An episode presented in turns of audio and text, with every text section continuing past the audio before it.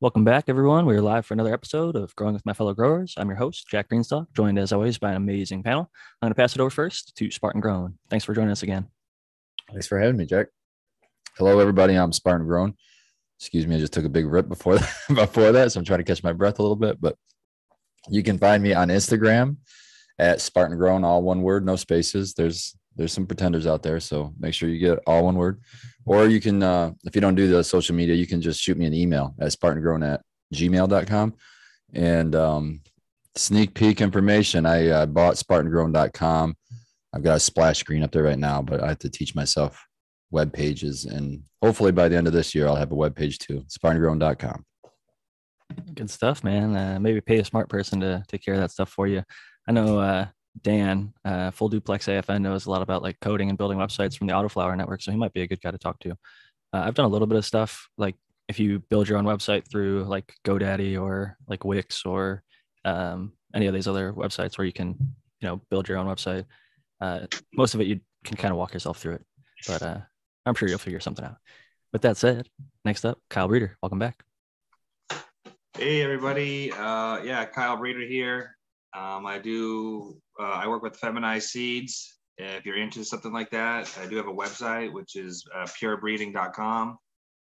Um, I will have some autoflowers on there soon, so if that's kind of your thing too. I just haven't had the chance to upload them. Um, I do have a line that's carried by uh, a few seed banks like DC Seed Exchange, uh, Ace of Spades, which is a collaboration between uh, me and uh, Nomad Mannix, which is uh, so far seeming to do really well uh, which it seemingly should. Um, yeah, purebreeding.com, uh, pure breeding on social media, pure underscore breeding for Instagram, and glad to be here. Thanks for uh, having me, Jack. Happy to have you back. We've got about 20 of the uh, regulars already with us live, and I want to remind them to click on over to the live chat if they want to see all of the messages and not have anything filtered out. But next up, Matthew Gates. Hey everyone, this is Matthew Gates. I'm an integrated pest management specialist and I'm very happy to be here as always. Um, if you're interested in plant health information or information about uh, insects and things like that, I just made a post on my Instagram at SynchAngel, S Y N C H A N G E L, talking about Orius, which is a minute pirate bug, and they're a beneficial insect. So if you're interested in that kind of stuff, you can check me out there, zenthanol.com, or um, my YouTube channel, which is where I put most of my content, which is Zenthanol, the same account that I comment in the chat with. And not to skip over it too much there, but uh, even if you're not really into bugs so much, you still, if you watch that video, you get to see one of those, I call them pirate bugs. You get to see those pirate bugs stab the fuck out of a thrip. It's pretty cool. yeah, I go, I, I go over, you can see visually why you might choose one over another. And I talk about like, because they're much larger than the thrips and it's very interesting, complicated stuff. So if you're into that kind of nitty gritty, I think, and also some good violence, uh, check it out. Yeah, I mean, they got to be a little bit violent because sometimes those thrips will fight back against some of the smaller predators and uh, not let them eat them. So it poses problems to some of the other predator options out there. With that said, I want to pass it over to Dr. MJ. Welcome back. Hey guys, yeah, I forgot what day of the week it was last week. I forgive me for that. I was kind of wrapped up in a in a project. Um, but yeah, I'm Dr. MJ Coco from cocoforcannabis.com. Um, we publish articles, tutorials, and guides on the science and practice of, of growing cannabis. And uh, my YouTube channel, Dr. MJ Coco, published a, a, big review and comparison video last week on different five by five grow lights. Um, check that out. And we just started the New Year's Grow Challenge. So if you have plans that you just started or you're just about to start, you can join us in the, the New Year's Grow Challenge over at cocoforcannabis.com. It uh, lined up perfectly for me. New year, new grow, new new grow challenge, and um, this year I'm actually going to try and get a uh, thing over. I actually pop seeds on the first at like 10 p.m.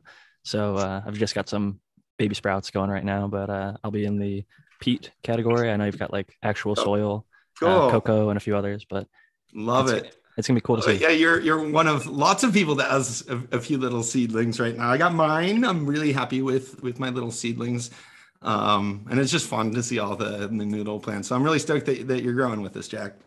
I saw Smart Poker and a few others on Sundays and Confused this morning or afternoon, depending on where you're at. And uh, a few of them had some seedlings sprouting out out of the pot, about the same size or a little bit further along than mine. Uh, Yep. But yeah, it's definitely been a little chilly here, and I think they're getting a little slower start. I haven't supplemented too much heat. But with that said, I want to pass it over to Brandon Rust. Welcome. What's going on, everybody? How's everybody doing this weekend? Um, Brandon Rust. If you if you're not familiar with me, you can find uh, you can find one my website for Bokashi Earthworks at bokashiearthworks.com, and you can find um, mineral amendments for organic cultivation as well as carbon-based fertilizers and also microbial inoculants and all the microbes are 50% off all month. So if you need things like Beauveria bassiana, Bacillus thuringiensis, Trichoderma, Bacillus subtilis, or EM spores, it's all on there. Um, you can also find me at Rust.Brandon on IG. And just, you know, you can see what I'm doing. Uh, a lot of times I post um, work that uh, the people that I work with doing consulting and uh, soil recommendations.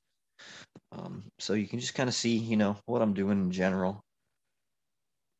Always happy to have you back. I know uh, by popular demand from some of the listeners for sure. And uh, I'm definitely a fan of your products as well. I'm like at the very, very bottom of my Micro Plus jug, but I've got the other experimental one, which kind of seems like Micro Plus, but more like iron, uh, you know, supplementing. But uh, I might still reorder the OG Micro Plus just to have it on hand because I like that. And the uh, Amino N Plus are my two go tos. I will say one thing between the two of those, the uh, Micro Plus smells way better. Yeah, I In like my the smell opinion. a little bit better. I don't think that the new one's bad, but um, the Micro Plus is like Yes. it's appealing. I don't know like what the it is smell. about the old one is or the new the, the the new one, the iron one. There's some some smell that I really don't like. I don't know what it is in it.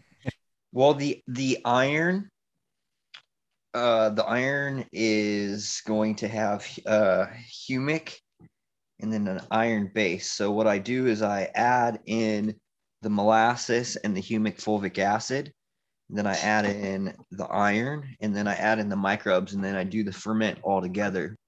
Um, and I do that because both of those two species, well, the trichoderma specifically, has a high affinity for iron. Um, and so when you use the when you use the iron one, that is specifically designed to help increase the uh, iron cycle or the uh, the uh, reduction of iron in soil into an available form. And it's great stuff for keep- sure. I, I just want to make sure we get uh, Noah the Grower and the American one introduced here because they're still uh, waiting. So I want to pass it over to Noah first. How's it going, everybody? Uh, been a little under the weather the last couple weeks, but uh, yeah, I'm uh, Noah DeGrow with two E's. Um, you can find me on Instagram. Been growing cannabis for quite a while, and uh, yeah, happy to be here. I'm up in Washington State, and uh, we're gonna have a lot of rain, but uh, yeah, happy to be here and uh, happy to be healthier than I was. So Happy to have you back. I know you're not 100% yet, but you're definitely moving in the right direction. And uh, I know it was definitely not great there for a little bit. And uh, just happy to hear you're feeling better and good enough to get back on the show. We're always happy to have you. absolutely. Brandon, can I ask Brandon a question real quick? Just because it, um, Smiley brought it up in chat, and he was wondering kind of what you mean by the carbon-based nutrient. Because he said, "Hold on, I'm going to get the actual comment. I'm going to put words in the mouth." 'Cause I wonder why Brandon says let's carbon-based. Let Hal introduce himself, and then I can answer that. Oh, I'm sorry, Tal. Oh no, no big deal. No worries. Yeah. Jack panel, everyone in chat. It's good to be here. Good to see everybody. Um, the American one on the YouTube and the American one underscore with underscore 18s on the IG. And uh, yeah, love cannabis, love talking about it. And yeah, let's investigate more the iron rich and iron reducing and, and implementing powers of Brandon's Bokashi or whatever it's called. Let's get to it. All right. So the, only the comment was, "Oh shit, this is all scrolled past me. I can't get the chat to move for whatever reason." Uh, here I go. I can drag it. Um, he says, "One. I wonder why Brandon says the carbon-based nutrient when Bugbee says they're all the same." You want to just explain what the difference between the carbon-based and your traditional? What would you want to call it? Humate-based Salt-based. Yeah. Yeah. Okay. So, first of all, you have to understand that are there are uh, functional groups in chemistry, and those functional ex, uh, groups, this one, this functional group is going to be carbon, oxygen, oxygen, hydrogen. It's called carboxylic acid. And when you have some, when you have a lignite, which is usually a, a humified, like uh, organic matter that's been under immense uh, heat and pressure at the right pH in the earth, right? And so they take this lignite out, and what they do is they micronize it and they add a catalyst to change the pH. They increase the pH to about 13, 14. And what that does is it separates all these different um, functional groups, right? They have uh, some hydroxyl groups, they have some esters, some methyl groups and they separate them out to pull out the functional group. And they use this certain mineral because it has the highest amount of carbon, hydrogen, and oxygen to create these functional groups. So it has the highest level. And what they do is they separate the carboxylic acid out.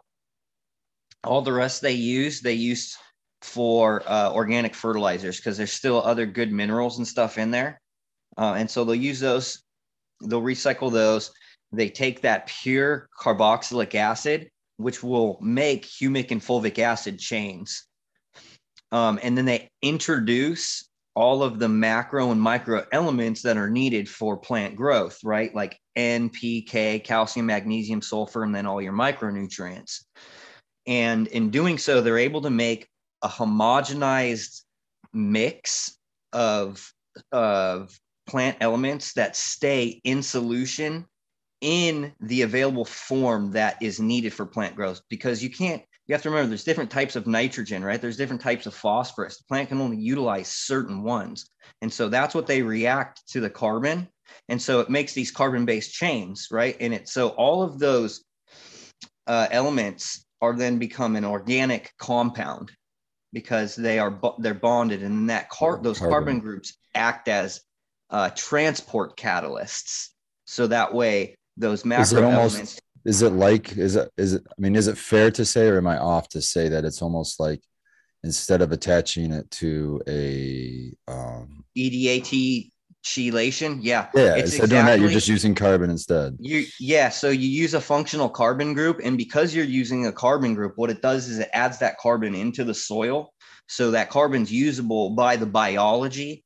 And since you're able to increase biology in the populations, you can create new soil because that is going to help solubilize inorganic minerals in the soil to create new soil. It's going to help improve soil structure. It's going to help with water retention. So it it is a uh, it is a manufactured product, but what they're but what George has been able to do is uh, you know he looks at things holistically. You know, science, the chemistry, agronomy, integrated pest management, carbon sequestration, and all of those things. And he's able to find something that works um, to, in, to increase the soil health and fertility well adding in the nutrition that the plants will need to grow. And the cool thing is, this fertilizer can be balanced for any specific agronomic crop. It's state of the art stuff, man. I was really impressed with it you know what's cool is 100% i agree with you that it's state of the art and it excites me because that I mean i love it but what it makes me think of brandon and this is just a layman looking at it from a hundred yards away. I wonder if that's what the um, indigenous people of the amazon were doing when they were creating terra preta when they were burning product or burning and making the biochar to that's their carbon source and trying to then put a bunch of I don't know how they do it advanced composting like a bunch of different nitrogen rich material above it. They still don't know how they did it, how they created this Terra Preta, but I wonder if what you're talking about has no, a lot to do with it. They they know how how they they did it. It's really similar to making biochar. And and you can kind of think of carbon like this because you know, carbon is kind of like Legos. You can build more stuff out of it, right? So like carbon and usually it's everything's made from you know carbon hydrogen and oxygen. So carbon hydrogen oxygen and nitrogen make amino acids and proteins. Carbon hydrogen and a phosphate group make like fats and lipids. So all these things are made out of these uh, carbon chains but also carbon acts as kind of like a storage sink because the more carbon that you have it means that you have the more capacity to hold those macro and micro elements on these functional groups on these carbon-based functional groups your humates your fulvic your uh, um, fulvic and humic acids. And also you can think of carbon like this because they're making like these these chains as those chains are breaking down are broken down with like enzymatic processes from the microbes you can kind of think it as like it unzips those carbon molecules in those chains and it releases the elemental molecules that are available and they react right? So they'll react in solution or they'll react on the surfaces of organic matter to where they may be able to be held there until they're utilized.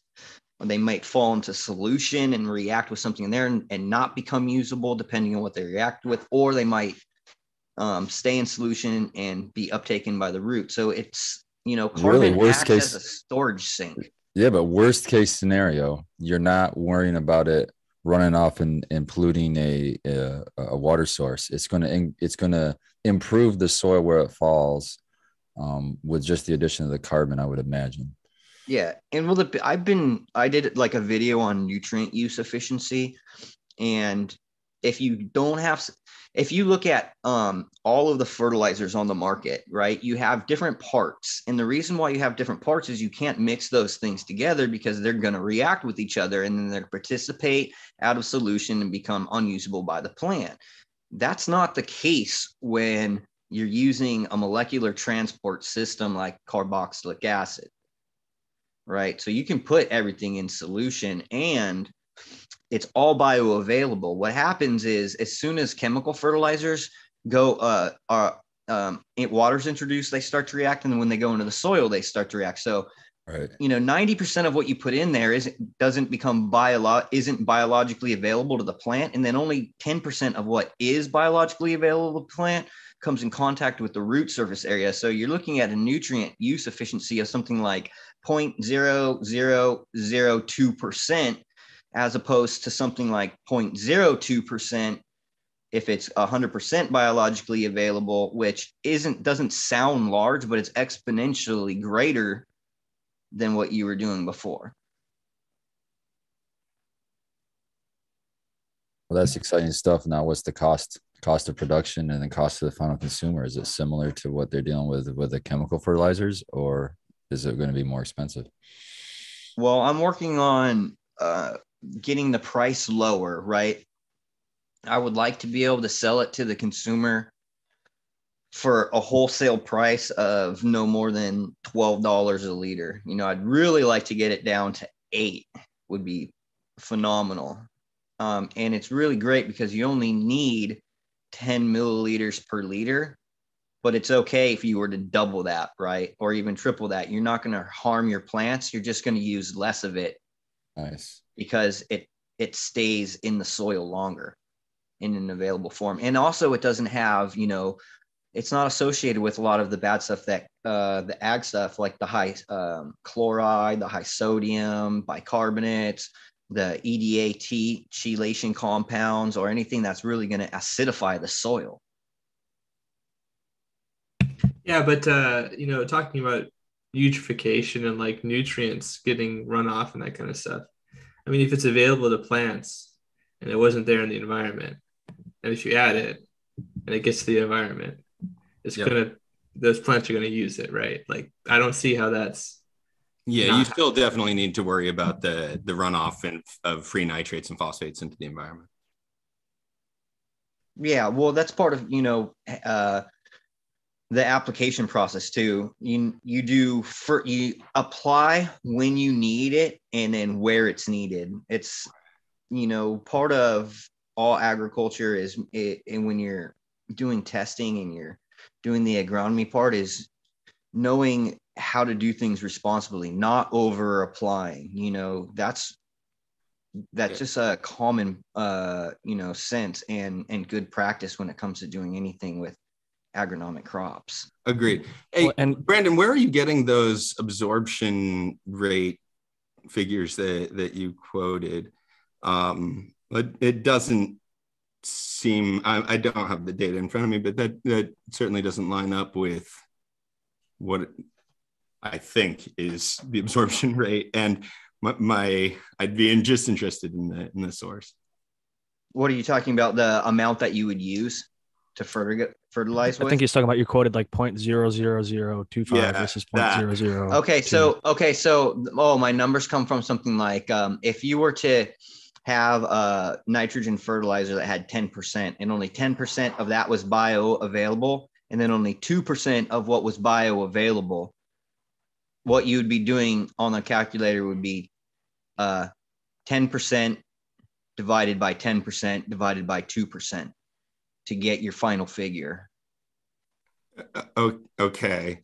Um, I have a yeah, I, I, I'd, I'd need to get follow you through that and, and see what kind of fertilizer we're starting with too. Um, the obvious question becomes if the plant's using so little of it, what happens to the rest? that and that is the, the question that's the problem, right? But yeah, I saw Well, it doesn't go. I mean, I, I I I can tell you where it doesn't end up is um, in a hydroponic system. It certainly doesn't end up suspended in the media or um, in runoff. The, those percentages that end up suspended in the media or in runoff are. I'm not talking about hydroponics, though. Doc, Yeah, he's uh, talking Dr. about MJ. I'm talking. I, I'm I understand, but you're just talking about the amount of, of absorption. So yeah, that's why I want to get deeper into the, the data that you are talking So- about. So when you're using um, hydroponic nutrient, right? Uh-huh. Those things are usually EDHE lated, so that way um, they stay in available form. Right. And you're running and you're running the nutrient solution right at the site of where the plant is going to be uptaking the nutrient, right? So right time in the right location, just like in regular agronomic science. What I'm talking about is um, in soils and then how things are going to react with the water with if they're not chelated if they don't have any uh, if they're just like uh, for instance mineral sulfates or phosphate fertilizers for instance you know those things are going to react with calcium for Right. instance the the phosphate fertilizers will some of them will pers- uh, precipitate and become an, um, calcium phosphate and that which isn't you know available and so that's what we're looking at is how much and if we're looking at a product that only has 10% of phosphate right how much of that is going to be biologically available and then how much of what's biologically available comes in contact with the root is the equation that i'm looking at you know so Brandon, that- and i'm keep yeah that'll change with the microlife in your soil too, right? I would imagine. it changes with organic matter percentages because that will increase the biology the enzymes that are being produced Right, right. it'll it'll increase that the because here's the thing in in soil systems you have to have a constant supply of of phosphate but it's usually trapped in an inner inorganic mineral form that has to be constantly cycled by biology Yep, yep. And I just want to make one more other comment. When uh, Smiley at the start of this whole thing, Smiley said, you know, Bugbee said the nutrients are all the same that the plant uses, but that's when it's actually brought down to its molecular level. The That's what I nitrogen- interpreted him to mean too. Yeah, that's what I I, kind of yeah. understood. So I'll just throw that in there. I'm I can't speak for Bugbee, but that's the way I interpreted it. Right. So regardless of the the system that's holding it in solution or making it plant available, what actually enters the plant is the same compound. exactly and it's Yep, yep. with the exception of some um, low weight organic molecules like amino acids um, plants only utilize inorganic uh, molecular elements Wasn't there something that they found recent? Uh, maybe I talked about this and I've just forgotten already. But I felt like I was, I felt like I saw some really interesting research about how there were other things being absorbed as well that we had previously thought they hadn't. But uh, that's really vague. Uh, I just want to put that out there in case somebody yeah remembers me th- i think there were something like some that. some probably I The roots- The root's taking bacteria, but it doesn't actually go into the Yeah. actual cell. And then it strips it of nutrients, and the plants can uptake them nutrients, according to uh, Th- Dr. James White. Yeah, that's uh, you know, that's the um, the the rhizophagy, right? The necromass and all of that. But I was Yes. thinking about something like it might have been like an amino acid or something, perhaps. Yeah, or maybe it, like I said, a, a low weight a low weight molecule. It must have been something. Yeah, yeah. I Like I know that there are some some uh again like amino acids. I think there might be even some. I thought I saw something on. I think uh, some certain types of proteins, maybe even. But I would have to go back and and look through my uh my Dropbox.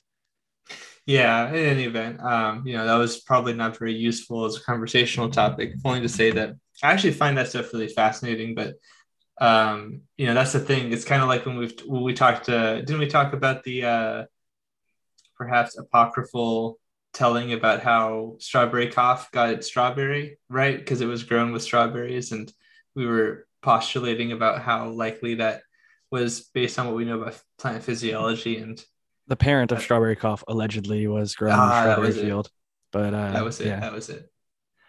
Yeah, I think that's a little bit more romantic than likely. But, But what um, about what about rhizophagy? A little bit.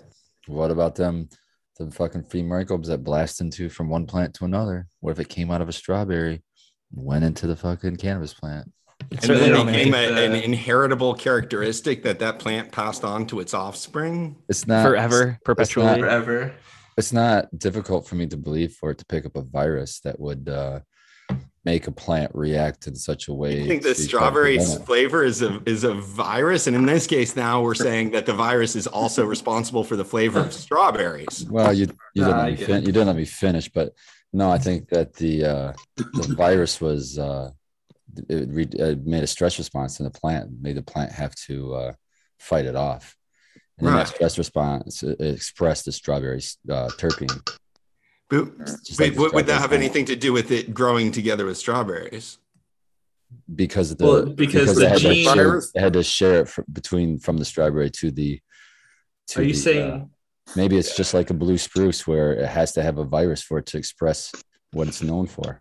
like having how like how some um, you know right, this is a but the crazy- straw, but that would assume then you'd just be basically saying that the virus is also responsible for strawberries The tasting. strawberry flavor of strawberries. Yeah. Yes, and I'm saying, and I'm Right, just- but we're reasonably confident. I think that strawberries aren't flavored virally like that. I mean, I I, have I a- do understand what you're saying, Spartan. I just don't think that that's true in this case. maybe it- maybe it's uh, switches off the virus and it's beneficial while it's in it. What, I in have a quick question. plant, but it's not so in a cannabis plant. I Or can maybe just it is beneficial.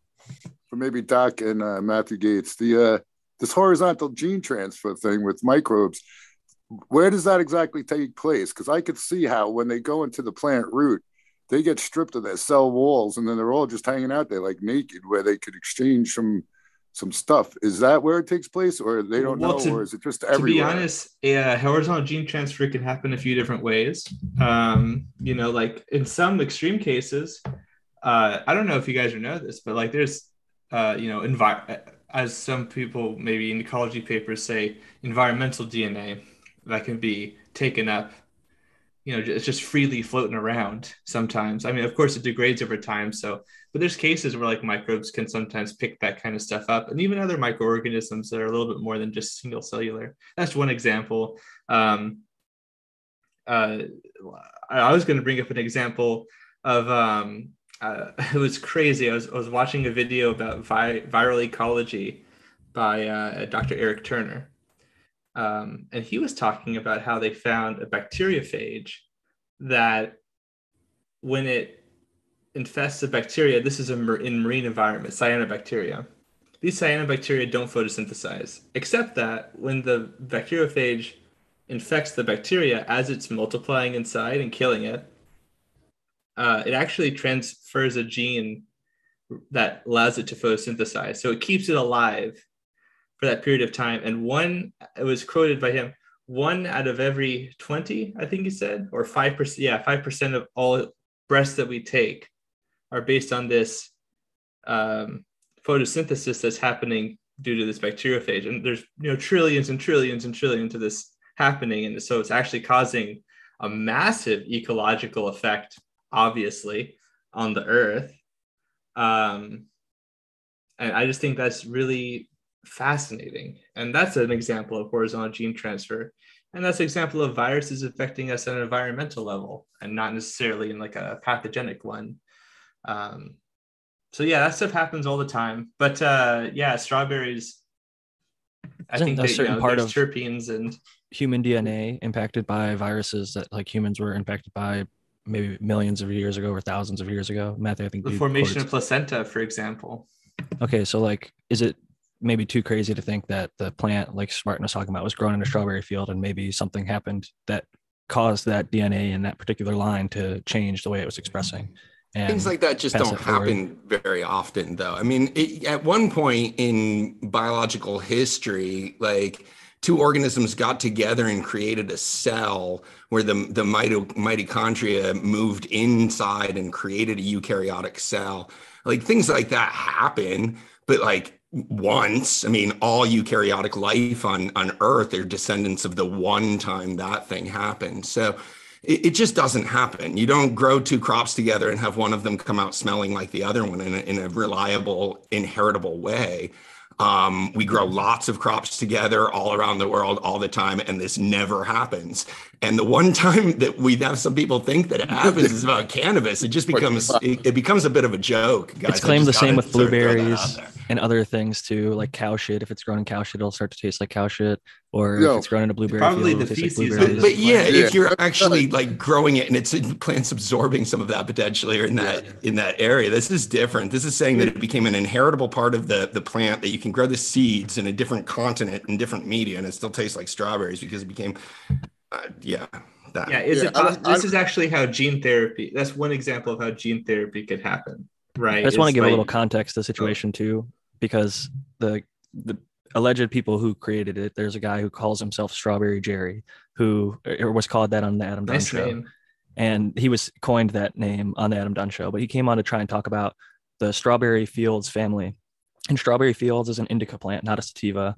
It was crossed to a haze, um, and then that plant was given to Kyle Kushman. He did not breed it, but that second generation of plants still carried the strawberry smell. And I've had a third generation from that original Strawberry Fields cross, which was Subcool and um, Kyle Kushman's cross. Can't even remember the name. I think it was Strawberry Daiquiri, and um, it smelled and tasted very strongly of strawberries. But the thing is that there's several different varieties of strawberries now, so the strawberry taste and aroma is like varied, and each person kind of uh, is impacted by it differently. But like I gave it to somebody here in San Diego who's born and raised here, and they asked me if I put strawberries in the soil because it smelled and tasted so much of strawberries. But I don't think that it had anything to do with my cultivation. There was no strawberries in my soil. It was the genetic. It said that on the pack, right? I just popped it and grew it out, and it smelled very strongly of strawberries. So um, I personally think it came from some genetic, uh, like haze lineage um, that was pushed in there. But the the indica side of it is the weird thing to me. But th- that story, it's very interesting. But I've also heard, heard people say the same thing about like blueberries, for example, um, or even like they lined uh, the walls of their grow room with a blueberry essential oil to hide the smell of cannabis, and then it took on the flavor. And I'm like, well, maybe I don't know. The essential oil. Yeah, has got maybe it's because cannabis. it's a volatile, right? So that's interesting, Yeah. Jack. Are you saying that you you you would consider berries more uh, something you'd find in a sativa? Because I, I always thought I'd the berries more indica. You Certain- find everything in anything. I agree with that. I agree with that for sure, but I think just in general, you know, like the blueberry and the strawberry, and those are all generally like indica to me. As far as Let me say- I'm talking about effects. I'm, that's what I'm talking about. Not Let me say this. I tell the story often. I, I once top dressed with Roots Organic soil late, late in flower because they were looking a little needy. And the, the buds tasted or had the taste, the back end taste of uh, Roots Organic soil. So not so much that it's, um, you know, took on the bio, whatever, you know, you could definitely change the flavor of, and, and Steve, Breeder Steve says people grow with, uh, fish, Fish. products as their uh he could always he says he could smell it when they opened the bag. So he has supposedly has a super nose but that is definitely can affect your taste. And i would imagine that that blueberry essential oil got into the got to the roots eventually and just kind of absorbed in which i could definitely see happening or even just volatilized onto the buds and got stuck in the resin. just you know, straight on. I will great say this point, though. The- The things that- that if you grew a plant next to a strawberry field, the terpenes that a strawberry field could potentially put off and just coat your fucking buds if the that's, timing that's was right. absolutely true, and that that happens with other strawberries or cannabis plants with other cannabis plants. That's how they communicate. That's part of the reason that they make terpenes. It's like, hey, this part of the field's getting eaten by bugs. Start producing more resin of this type. Eh, that's a, the leading theory right now, from what I understand with terpenes and all the research that I've looked into. So um, it's interesting. They have a lot of that. They have a lot of signaling um, capability, and so it actually plays a lot into like kinship theory. So like in the uh, in the sense of like plants, right? Like if you've got like a giant field of grass, right, or or or another plant where there's a lot of it and replicates that are very closely related to it, right? You know, almost a colony organism. Certainly, if one of them starts to get attacked, they're going to have similar reactions to these compounds because they're similarly related, right? Their genomes are very similar. Um, now, other species might have a totally different context for what we might call I'm oversimplifying it here, like terpene words, right? These like signals that mean certain things. They'll mean totally different things to other plants too. So that's an important facet of that. But it's very fascinating to read the literature about how basically what you're talking about happens. This is true for other organisms too, like uh, aphids. You know, they those cornicles that they'll have, those tailpipes. Uh, you know, if one gets eaten, they can produce like a, a, a compound that will alert the other ones or it might even be like a glue-like substance, and it, it glues shut the uh, mandibles of the attacker. So that one dies, but the rest of the colony survives, and possibly even like drops off the plant, and it's like, let's get out of here.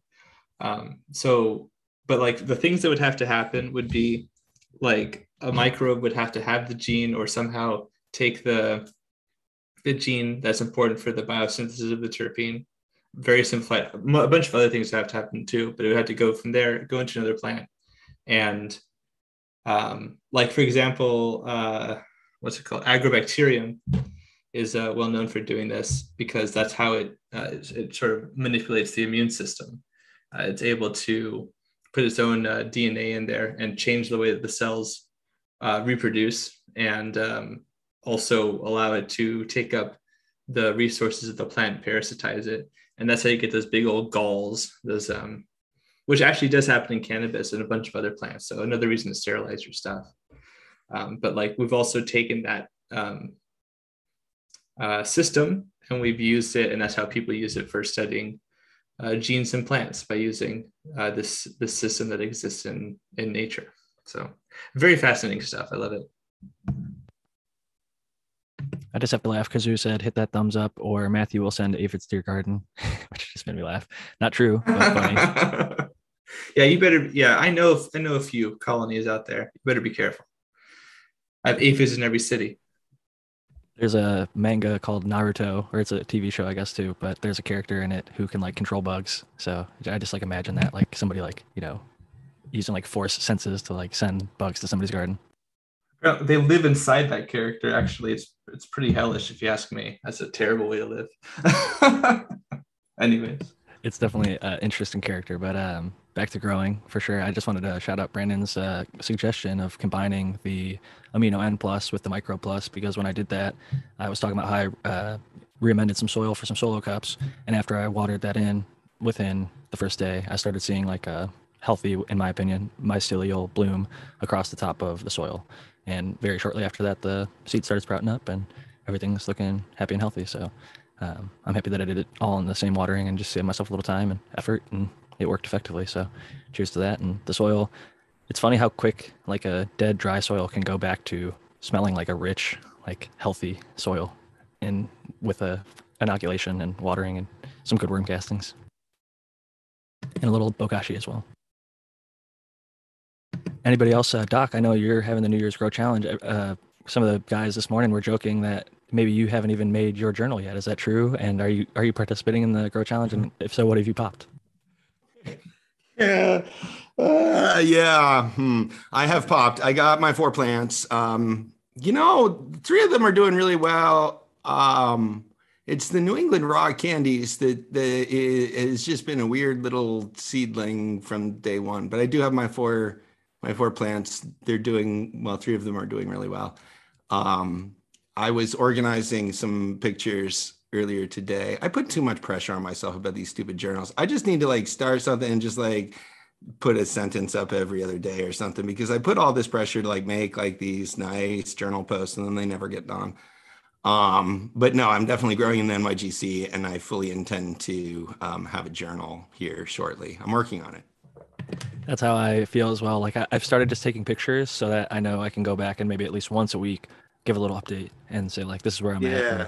you know. I did something really cool actually the the first few days and I wanted to I wanted to talk about it and and show it um but that's what kind of held me back.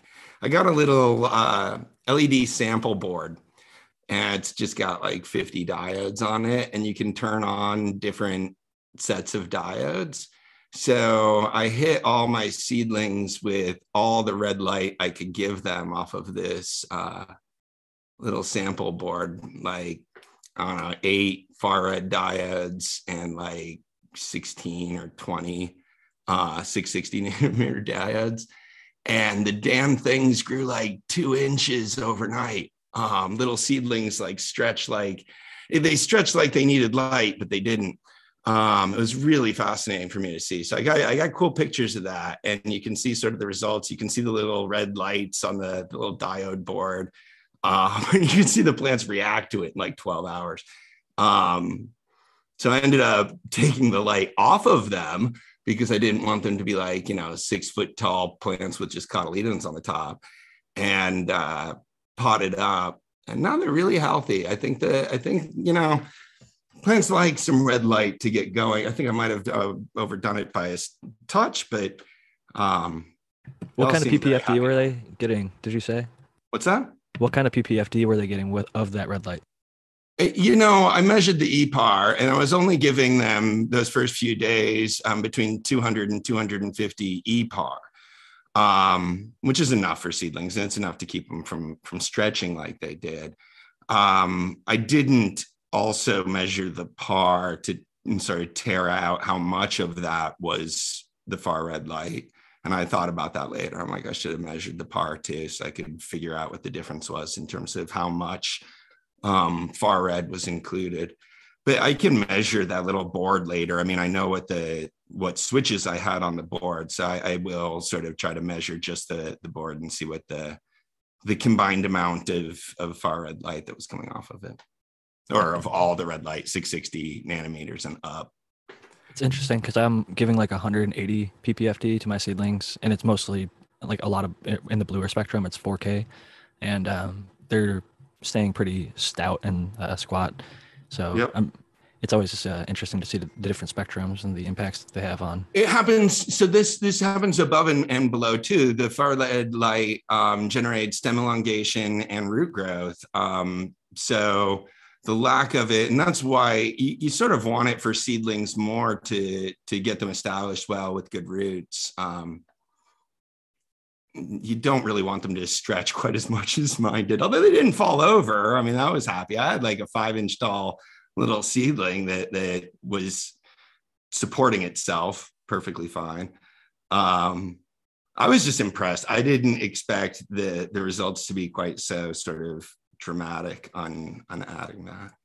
I always um just to be careful, I always plant the um solo cups about halfway full and then I try to usually keep the light pretty dim because I've once or twice fried my seedlings by giving them too much light too early.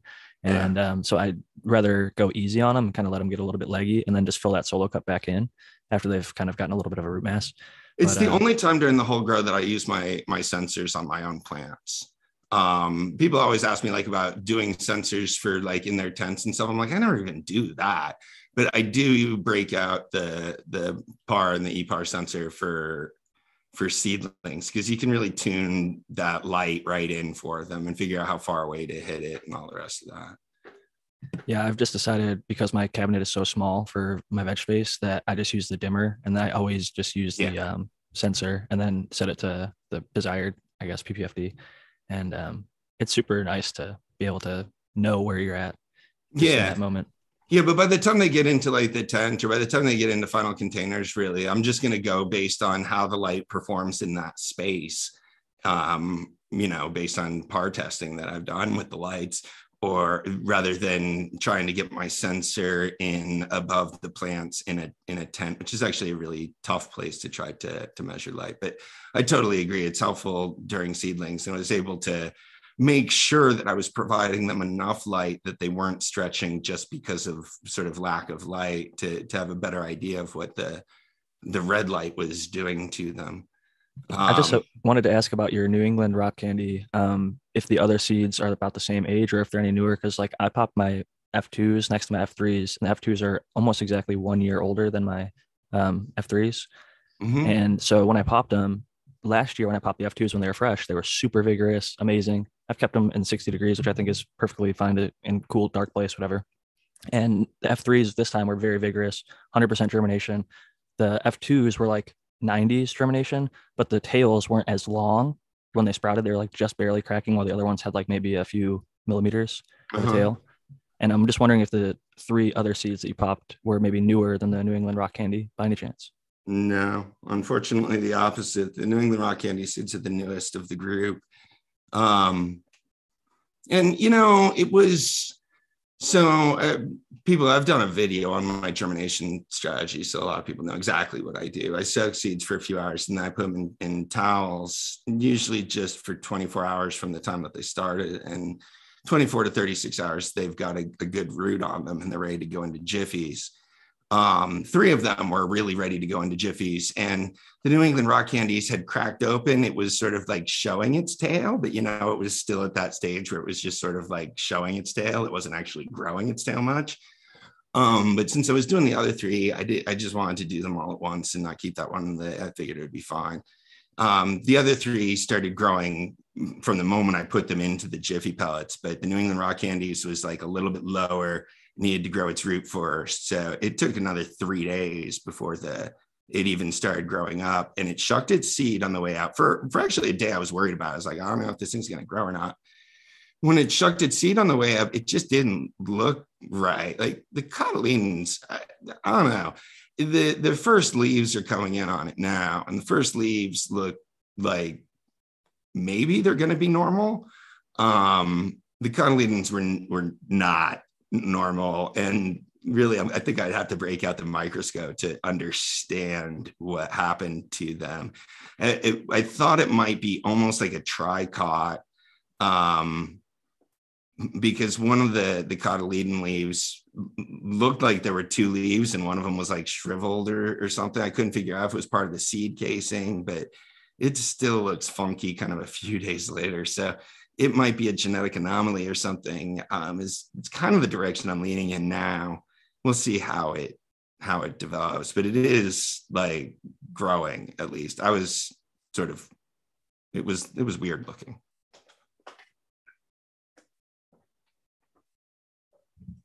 So those are my plans. Uh, more people are asking about my journal I really got to. It, it's bad form, I guess, to start a grow challenge and invite a bunch of people to grow with you and then not start your journal. So I'm on it, guys. I, I promise you. I, I'm, yeah, Yeah. they, they're giving you some crap in chat. I saw. oh God, they are totally giving me crap. But this is sort of part of an ongoing pattern that I've had for the last couple of days. You know, I used to keep really good grow journals, um, and for people that have only met me in like the last year or two, probably have no idea that that's a valid statement for me to make but i used to spend a lot of time on them too and it just i i feel like i'm busy with other things on the website and stuff. It's just it's weird. It feels almost greedy to take time that i should be working on a project and, and spend it on my own journal even though that apparently is the content that a lot of the people want want to see. So i got to keep that in mind.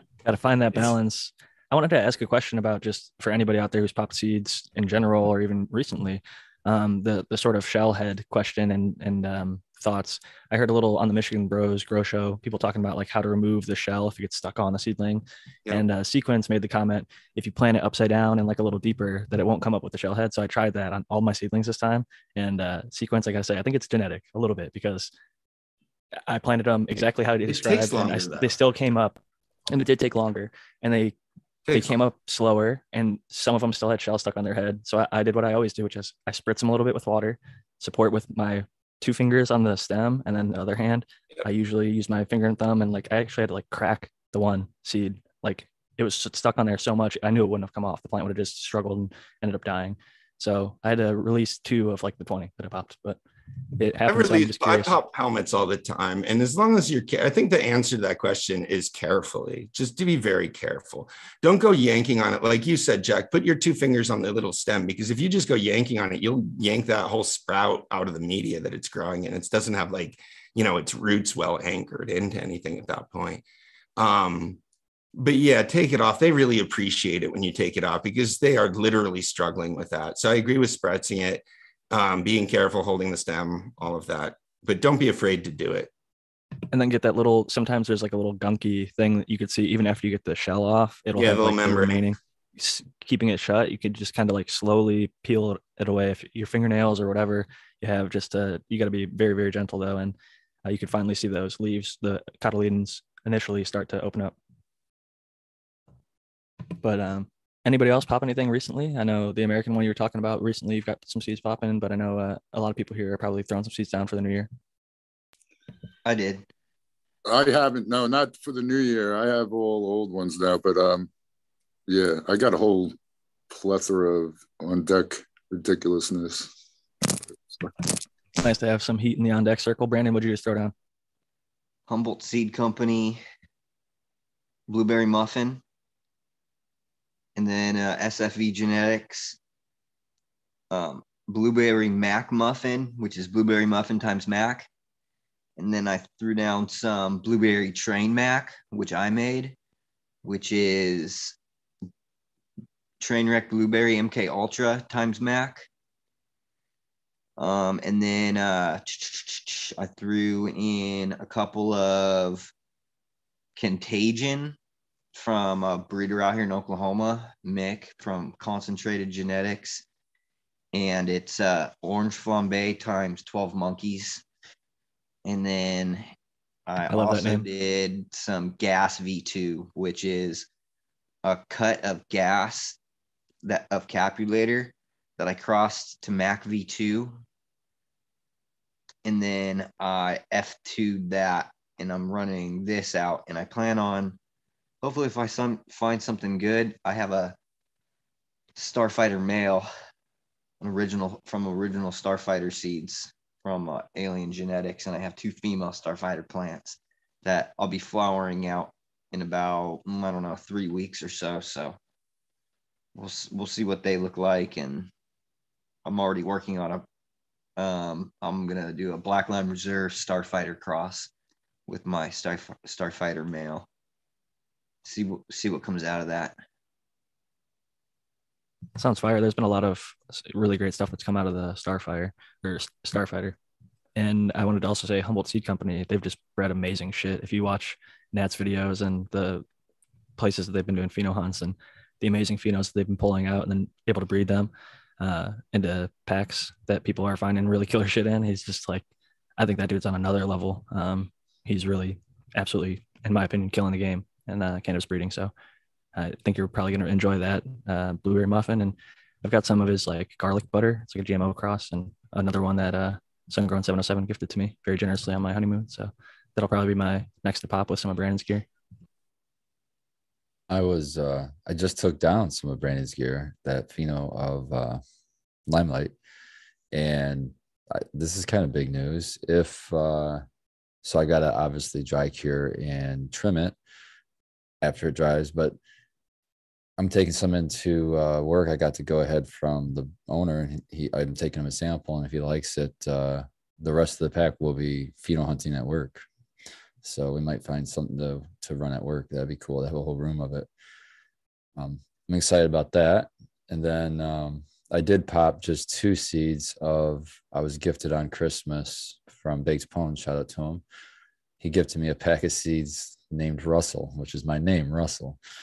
So uh, spelled the same and everything. So uh, and which is a pretty sweet cross. It's like a back cross of it's like a Jack a BX uh, Jack Herer times a uh, BX uh, Chem Chem dog. So so I threw a couple of those down and they're going, and I don't they're regs. So if I get a male, I'll probably save that to work into Bliss, the Bliss Bud project.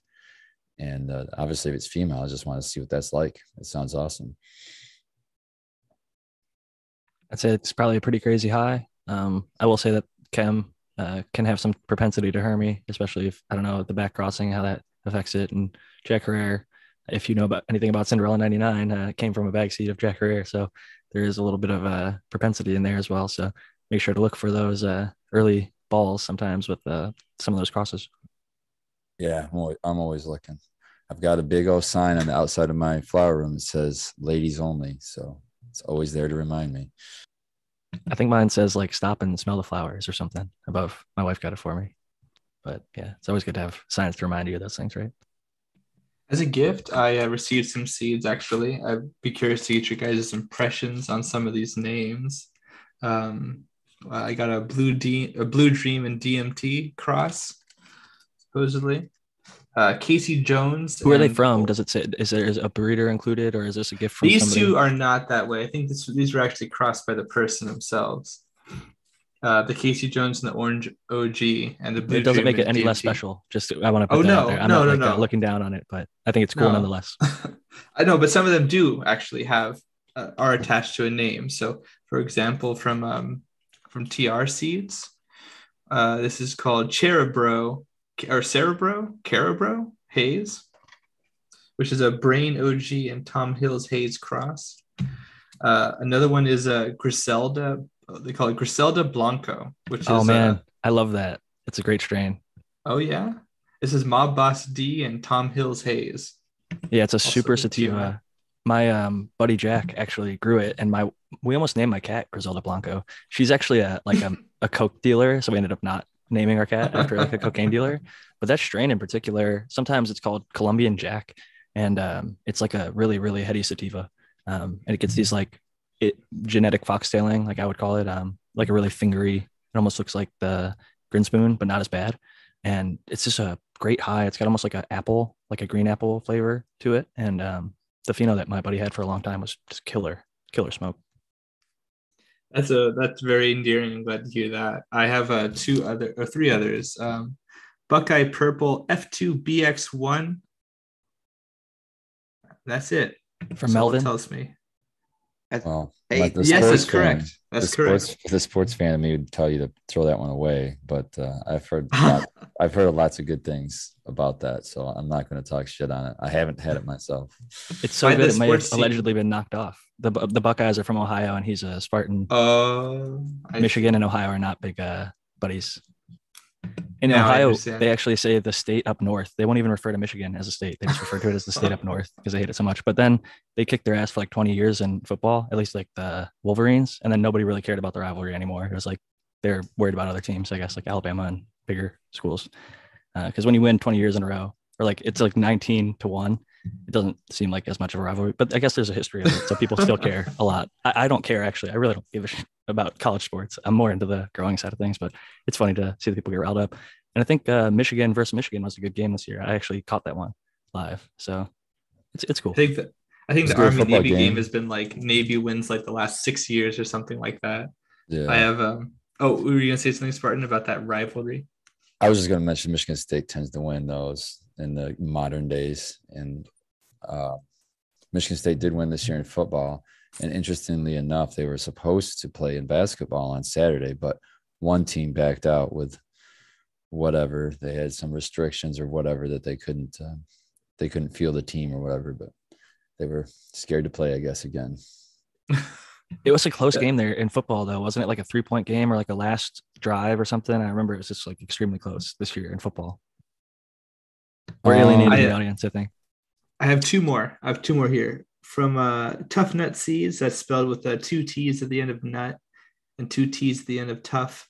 This is El Chapo, which is Born Killer and Death by Chocolate, which uh, sounds like a great name. Ooh, Death by Chocolate sounds amazing. Tao's hunting for that chocolate, so hopefully you uh, find some and maybe he can get a, a plant packer with a cut. This is from Bodhi Seeds, apparently. This is Lazy Lightning, Ooh, which I is like headband LF and oh no, eight. ADAG 13 hash. G13 HP. Yeah, it's because it was uh it was the label was It It's folded over the top. Yeah. So Yeah, the Bodhi packs are like be that. Oh, I Start that see. chocolate one, Matthew. That's my advice. the El Chapo. Okay. The um, 88G13 hash plant crosses um, have been good in my experience. That was actually one of the first plants I grew at the delivery service I was working at. The guy, like I was saying, uh, we worked with Green Bodie and um, Bodhi Seeds actually. They worked together in the past and have collaborated and grow each other's gear and stuff like that. But uh, that Lazy Lightning is a- another good one. It's like a pretty hybrid, I would say. Uh, good smoke though. I'll just say this: I owe it to to Brandon to uh, probably start his stuff first, which I still actually have um, locked away in my seed vault. Uh, I do agree with most people when it comes to seeds that uh, if you never use them, it's kind of a waste, right? So I'll try you, to. you have yeah. you have some of the oldest stuff that I made locked away in your which seed I am honestly, honestly grateful and felt great honor when you bestowed them upon me because I, especially nowadays, especially knowing, um, you know, like I, like I've said before, sometimes like I like if I like something, whether it's a food or whatever, you know, uh, sometimes I feel like, you know, I need to. I don't know how my particular taste is like other people's, but uh, especially that death breath and especially the um, the lime, the black lime reserve. I'm a particular fan of. You also gave me some. I remember that had uh, that were quite large. Do you remember that? Um, I think most most of the stuff that I was growing at that time was a Gorilla Glue, uh, the Limarilla, and Yeah, I think it was the limarilla. Yeah, that I was thinking of. they're really nice. I like that. It's one of my favorites. You had some MK Ultra of- crosses and stuff too. I think that uh, you've been giving out earlier before you left Oklahoma. I got a couple of those, like TK, um, or maybe that might have been after. I don't know. Yeah, I have a bunch of that old. Yeah, I actually got those when I first got out to Oklahoma. Those MK Ultra crosses from like.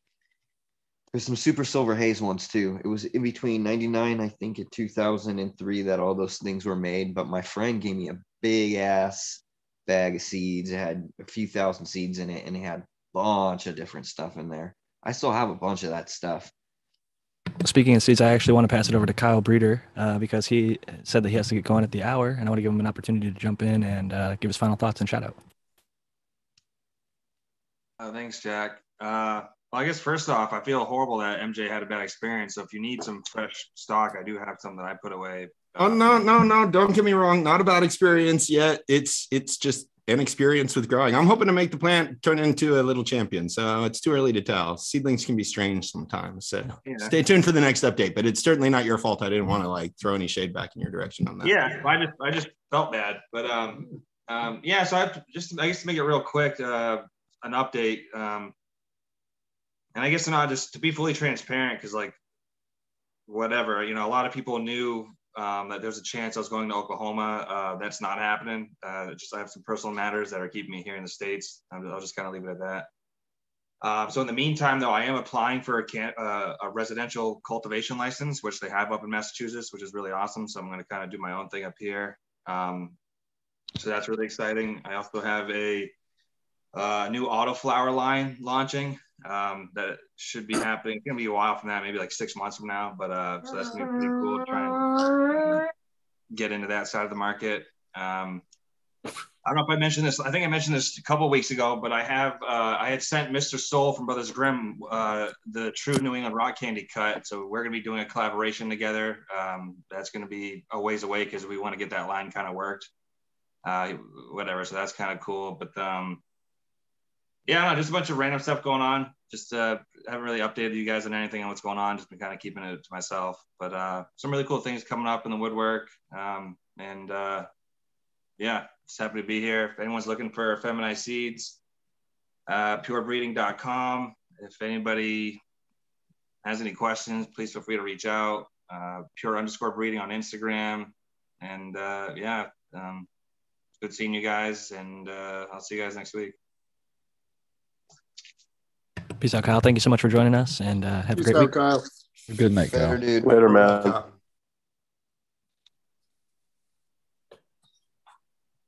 got people in the chat growing some fire. Some people got some of uh, Brandon's gear going. Got somebody growing some runts crosses. Uh, I actually like runts, as funny as the hype around it might be. But uh, I it's good, actually do too. good flavor, The- good high. at least the crosses that I've smoked so far have been pretty good. I can't complain. Like I've only had good examples of it, so it's hard to hate on something when you get like very good. Can't like if somebody just only gives you great examples of a product, I'm just not gonna shit talk it because I'm honest. Like it was good. I, I'm excited. I got it. I brought in a cut of, we'll put the air quotes around it, sour diesel, East Coast sour diesel too. We'll see. It's supposed to be legit, so we'll see. CSD, East Yeah. Coast Sour D. And I then I once had a cut of that of East Coast Sour D crossed to White Widow, and man, it was it was so nice. It had and it would hit consistently around like 26, 27 percent THC. It was a great cut. I wish I still had it. I also got a uh what, what do they call it? It's called it was a cross. I can tell you what the cross is. It was a Tiki Madman cross. I think he called it. It's not pirate milk, but it's something. No, it's Cobra milk is the name of the strain, and it's cereal milk crossed to jealousy. And um, what I'm seeing on the plant is that it's uh, like a nice short stout plant. So I like that shit. So I'm excited for both of those. I just had something cross the jealousy last night. I wish I could remember what strain it was. It was delicious though. So cheers to you on that. Um, and I looked up what jealousy was, and now I can't remember what the strain is because newer strains, like it's hard to commit them to memory. There's so many different ones out there that like it Oh, has to be around many. for a while for me to like, you know, the certain ones stick, and then you remember those. and uh, there's just it's a ton to try and commit them all to memory. I think it's impossible at this point. Yeah, I'm also fucking around with those autos. Those I- can remember. It's, it's Trizzlers is what they call it, and it's uh, watermelon Skittles crossed to their tricks. The tricks is their auto side of it, and the watermelon Skittles is the photo period side. So I'm excited for that. See what kind of be like fruity terps I'm I'm expecting.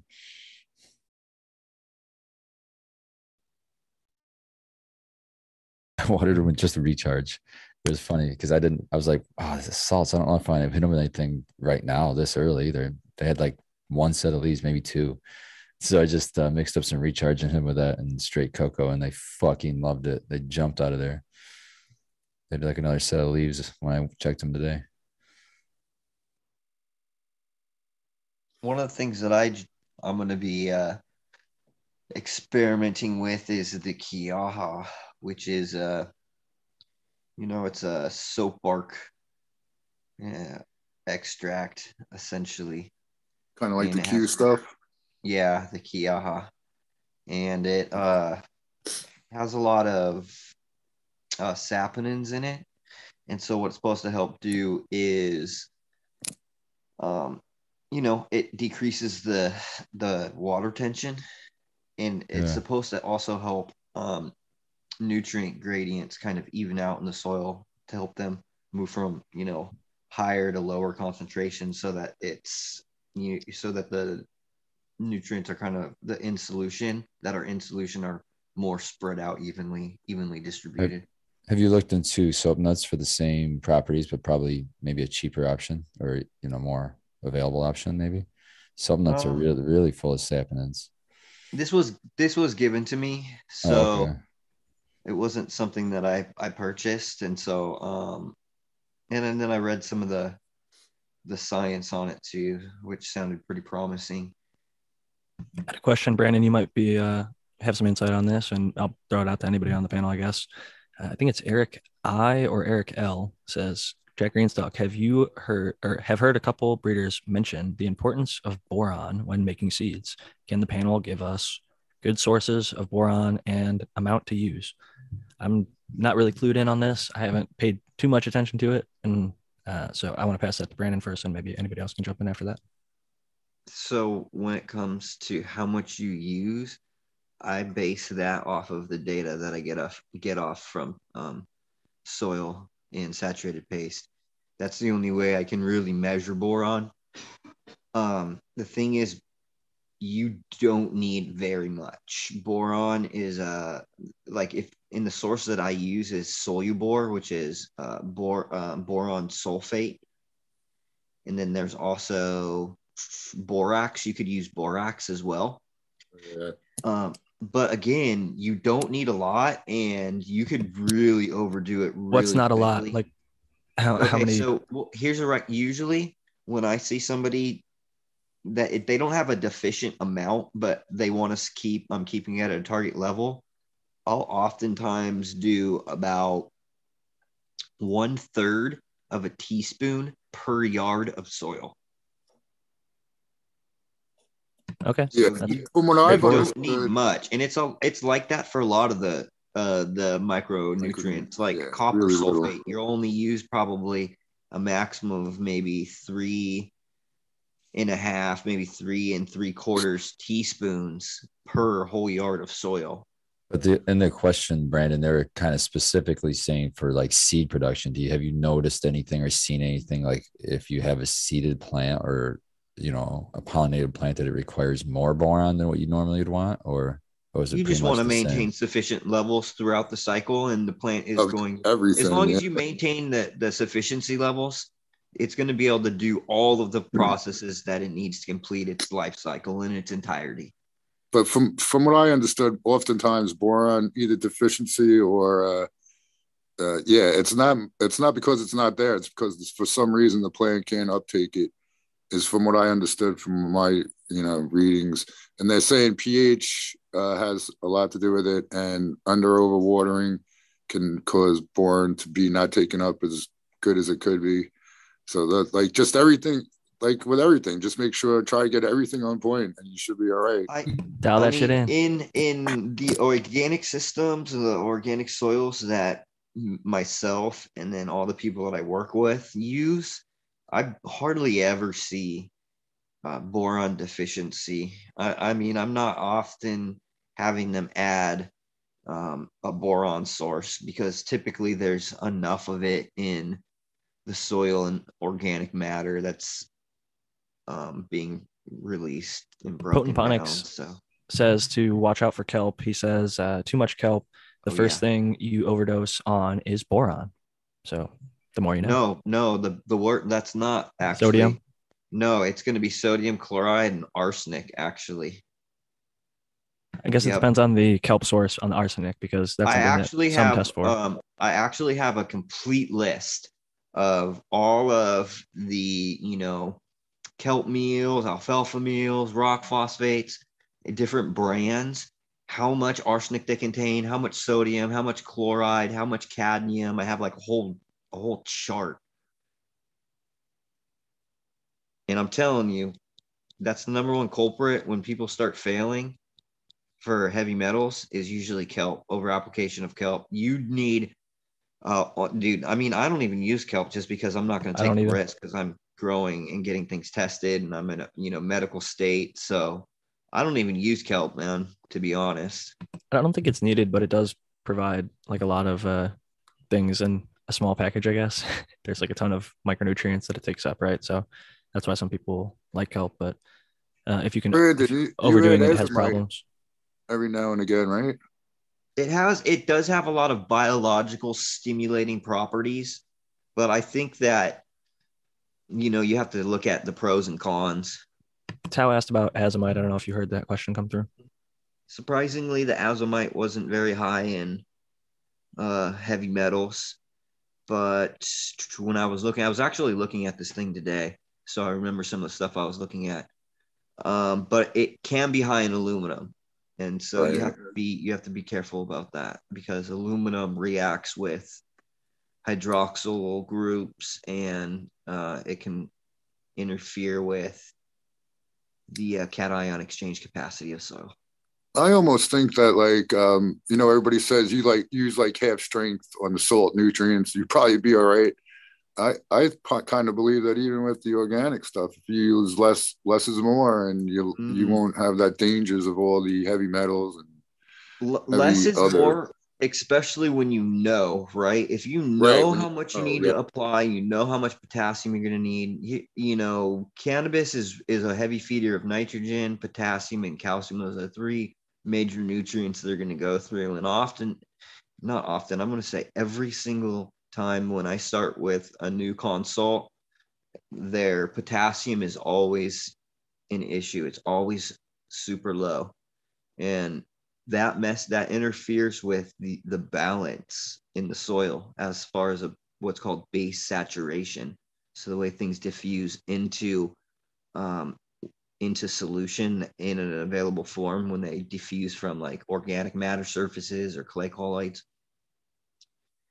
So um, you have to have adequate supply of potassium but the the less is more approach is like looking at it and not overing apply meeting target levels and then and also applying when you're when it's needed where it's needed. Because you take that approach like you want to test at the beginning of a run right? You want to get your soil adequate for that run and you want to kind of preload everything. You know you get your stuff planted and you test a couple times throughout the cycle you know? That way you don't ever run into deficiency systems. You don't you know you know what you need to add. If you if you test like right you know two weeks into flower and your tests come back and your potassium's low you know you can add that and you're going to add enough in a sufficient quantity to get you the rest of the way through that cycle. So that way you can do it again and you can complete that cycle over and over again. And you're not always going to be adding the same thing you know? Sometimes you might be adjusting the ph and adding a little calcium maybe some micronutrients. Sometimes you might just be throwing in a little bit of nitrogen. It just always depends on what the data says and that's the reason wh- why i like to use the single mineral inputs because i can add just iron if i need to j- add just iron and i don't have to add something that has everything in it you know and I can address, you know, an issue with the remedy that is that'll fix an issue.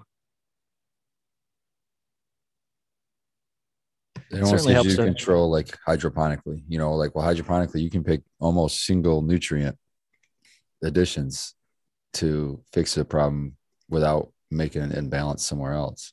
Where that's the big struggle in organics is when you start putting organic inputs in, it's usually uh, a multitude of, of minerals that are being added. It's not usually one source.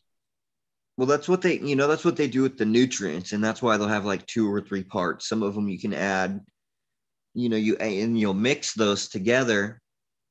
But if you're if you think about it, what the, those companies you can't address a specific issue usually if you um, are using a two part hydroponic solution, for instance, one that has macronutrients and one that maybe has your micronutrients and like calcium and magnesium or something like that, right? Because those things are specific to that solution. And if you only need, you know, calcium, but you're adding CalMag, you're interfering with that balance and the way those things are going to be taken up because more uh, magnesium will push off the potassium and the potassium and then the plant may not be getting the potassium that it needs and the potassium is really going to in you know potassium that that molecule is responsible for the opening and closing of the guard cells in the stomata. And so if you lack potassium you're essentially um, you, you're slowing down this system greatly. And the ability for the plant to transpire uh, water vapor from its stomata and uh, Yeah, these are the issues with with us, Al. But I, I just wanted to say something about sort of the difference with hydroponic. Isn't that you add things individually so much as it's that you can always keep everything in the right ratio. Um, you just add fresh solution. Um, it's really the ratios that are important. I think Brandon would agree with that. That's the issue with the calcium and magnesium and potassium issue is they'll all be uptaken similarly. And if they're out of out of range with each other, if you have too much of one and not enough of the others, then you just will get too much of one and not enough of the others in uptake.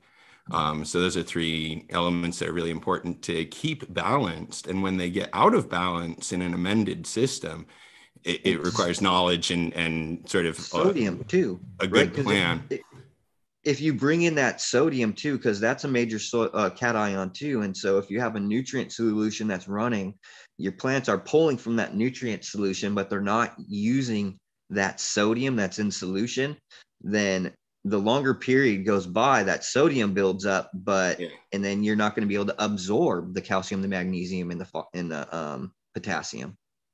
Yeah, that's a separate process, but it is an antagonistic relationship exactly with sodium too. All of those things need to be kept in balance. Um, and what you're basically talking about is sort of restoring the balance or maintaining that balance um, as the plant uses different things within the mix. Um, it's just a different approach with, with hydroponics. We always just sort of create the full mix that is balanced and provide that to the plants. It's not sort of readjusting it as it gets out of balance. Um, I really think that those are like the the biggest conceptual differences between um, managing fertilization in those two different styles of growing. I don't I don't see a lot of people in hydroponics doing things like uh, uh, tissue or sap analysis because they could be addressing symptoms um, not based off of visual but based off of the data before they become a visual symptom. So they could uh, essentially be acting preemptively. And if they were using even a hydroponic nutrient because there's a lot of things that you can get that are single source. You know if you just needed iron and you saw, oh, my iron is low, and that's why these plants aren't photosynthesizing as well, or my molybdenum, my li- molybdenum is too low, and it's not creating that enzymatic pathway for the nitrate reduction, then you know that then But photosynthesis too low in stop, what? You know, Too, so if you low in just your nutrient mix. I mean, yeah, so there's different ways that you could go uh, go about right. in a hydroponic system, adding a single source just Uh, yeah, I, I agree, but we always mix it all together. We're not adding it after we've already after the plants have already sort of been exposed to it. Um, there are some RDWC people that that do that that sort of top off with different mixes to try to restore the nutrient element ratio. But in a hydroponic setup, um, almost all of them, we're going to create the the correct nutrient element ratio in our water and then provide that water to the plants. Um, so we set the nutrient element ratio, and some things come as you know standalone individual items, like silica, for example. Um, a lot of things come in in blends. Um, we mix them all together, create the appropriate nutrient element ratio, and feed it all to our plants.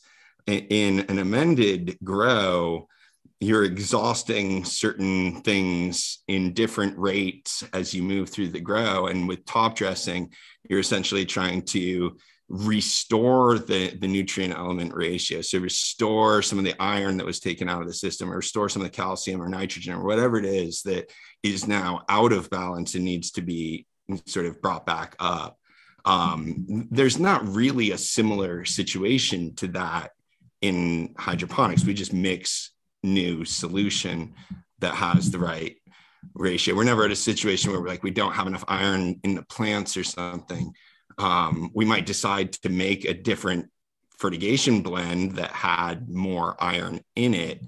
Um, but it's just it, it, it's it, it occurs at a different stage of the process, and it occurs before the plants are exposed to it. Mo, but mo, what I'm saying is most companies don't offer single solutions. Like if you needed to just increase iron, or if you just needed to increase one thing, I know that they Raw typically nutrients has Right, been well, that that's shit for because- try long to balance them. time. That's like, because they have the to stay in balance, and and you generally get those micronutrients already in uh, the appropriate balance. Um, But you know, there are some people that makes data- their own own um, Well, you know solutions. data from from my perspective though when i'm looking at data i, I know that different varieties of cannabis have different um, target demands for nutritional needs. And so just like i would um, you know if i was doing uh, you know death breath versus something like SFV OG I, I would know that the nutritional requirement is going to be different and i can uh, treat it as so.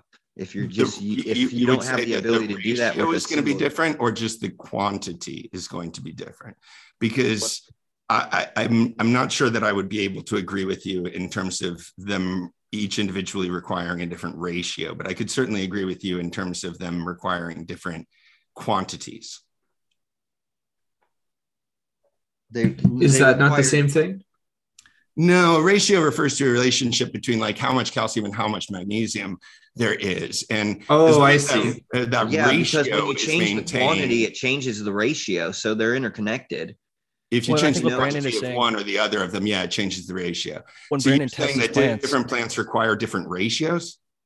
Yeah, so when you change the um when you I change the Yeah.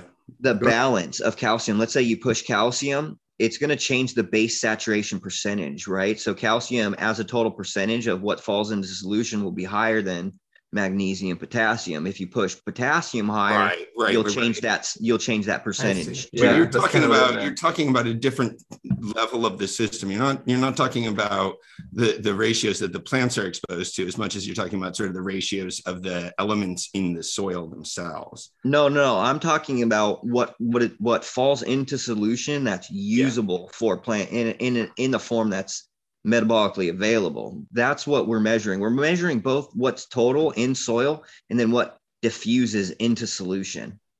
Right. I um it- I I thought of it like as like a hundred percent of inputs, and so like if your recipe for one cultivar is like twenty percent of this and fifty percent of this, whatever, and then you know for another cultivar, there what the, what it, what it wants or what it performs best for what you want will be different. So if you increase or decrease, don't you increase or decrease those percentages, which is what I was interpreting to mean ratio. You would increase the raw dosages potentially. You Yeah, that's could- what I interpret it generously, Right. perhaps. but you don't change the there's two separate sides to this there's the the proportions and the quantities right Well, you have to increase the quantity to be able to increase the percentage uh, as a whole in tissue as well, because those are correlated as well. Because you can also take the tissue data to see how much of what you're adding is becoming available as a percentage in tissue. And you could do that in, uh, you can do this in hydroponics. That's what I'm saying. You could see, like, if you know the target level is uh, 5% for your veg plants, right? Right when you flip and you're at like two and a half in your hydro and you're then you know it's hard to address with just calcium because usually it's like a CalMag product. So you, if you just want needed to add calcium, you could use something like uh, calcium chloride, for instance, right? no but that's dangerous brandon that's exactly my point the plant doesn't do a good job of distinguishing between calcium and magnesium so Oh, you meant in relation to other. Okay, yeah, no, no I plant understand. what you can't can't essentially tell the difference. Magnesium mimics calcium. So if there's too much magnesium in the solution and not enough calcium, the plant will just absorb more more magnesium and it will develop a calcium deficiency. Even if there's enough total amount of calcium, but because there's a larger ratio of magnesium, the plant will end up absorbing more magnesium and Well, creating. that, that's what I'm saying. You you So increase those ratios the amount be- of of calcium so that ratio changes. Right, but that those ratios are really broadly applied across plant species, much less different strains of cannabis. So those those ratios relate to basic photosynthetic eh, functions, most of them, and uptake processes that are common to sort of plants. Um, so the idea that one plant would require like a, a different ratio of calcium and magnesium than another plant that that's the part that i'm just i'm not following to that step of this equation. If we're talking about one plant prefers a stronger mix and the other prefers a weaker mix i, I follow. But the, the relationships of some of these antagonistic um, nutrients really need i have a, a narrow range of sort of what one can be relative to the other. And that's why they sell calmag as a as one product because the relationship between the ratio between calcium and magnesium is super important but but it does it doesn't exactly work the same because the plant does absorb you know like a divalent cation for instance when you have calcium uh, magnesium and sodium and then you have a monovalent cation like um, uh, potassium. And so when they diff- when it diffuses into solution or it or when it is in solution it's going to they they react differently they're they're because of the the And that point, I think it's this diffusing or dropping into solution versus already being in solution point that makes your management approach so much different than uh, a hydroponic management approach would be. Um, you're needing to think about how fast these things fall into solution in order to provide the right amounts of them so that the ratios are correct for the plant. And Yeah, that periodically requires you to supplement one versus the other.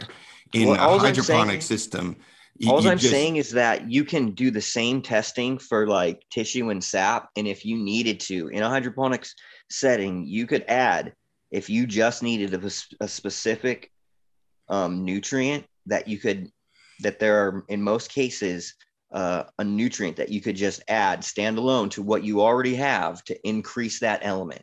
As I, far as I agree, like Brendan. I guess we're just saying, I'm, I'm just saying that that would never happen in actual practice, that you would only need one element or that one element would get out of range, unless you were using like really poor hydroponic nutrients that that didn't create the, the effective nutrient element ratio that you were looking for. Well, that's the Um, case in, in like my example I was going to bring up back in the early 2000s. The person I knew who was growing in RDWC was buying from, I believe it was raw nutrients back then, and you could just buy nitrogen and calcium and whatever individually, and they were mixing based on however much water and nutrient they thought that was needed, and there was probably big deficiencies in their NER. So when they added certain things, it probably did have some benefit. But in a traditional nutrient system, they've got a pretty good balance of this. But I think like what Brandon's saying with his soils, something that I've heard him talk about in the past is like he has like Death Breath, Limarilla, and three other strains, right? And he gives them all roughly the same base mix. And then at that two weeks into flower, he tests everything. Some of them have used more of the calcium in the soil than the other ones. So in right, all of our that's a minds, we kind of dosage issue more than a ratio issue, I would argue. So some plants Yeah, that's what I was messing up. I think it was semantic on my part because that's what I was. No, uh, they all get of. they all get by by volume and and weight of top dress the same thing. So I can physically see on the data what is being used more, but it's not just soil. It's also I'm I'm testing the tissue, right? And I'm seeing physically, okay, well look at all these targets match on soil and on what's falling into solution. So they're I'm meeting all of those, yet this one right here has a way higher percentage of calcium. So it has so it's able to acquire calcium at a greater value than this variety over here. So I know that I don't need as much, let's say gypsum, and I can drop it down for that variety because even though it's it's because it's over the sufficient amount, it doesn't I, need I, I just got to disagree with the conclusions that you're drawing from the evidence, and and I just argue to keep thinking about what what those mean between them because there isn't going to be a big difference between one plant's use of calcium and another plant's use of calcium. There may be a difference between. Okay, the well, I have the data. I have the data that shows differently because I've been I've been testing and doing these analytics for Okay. two years straight, weekly.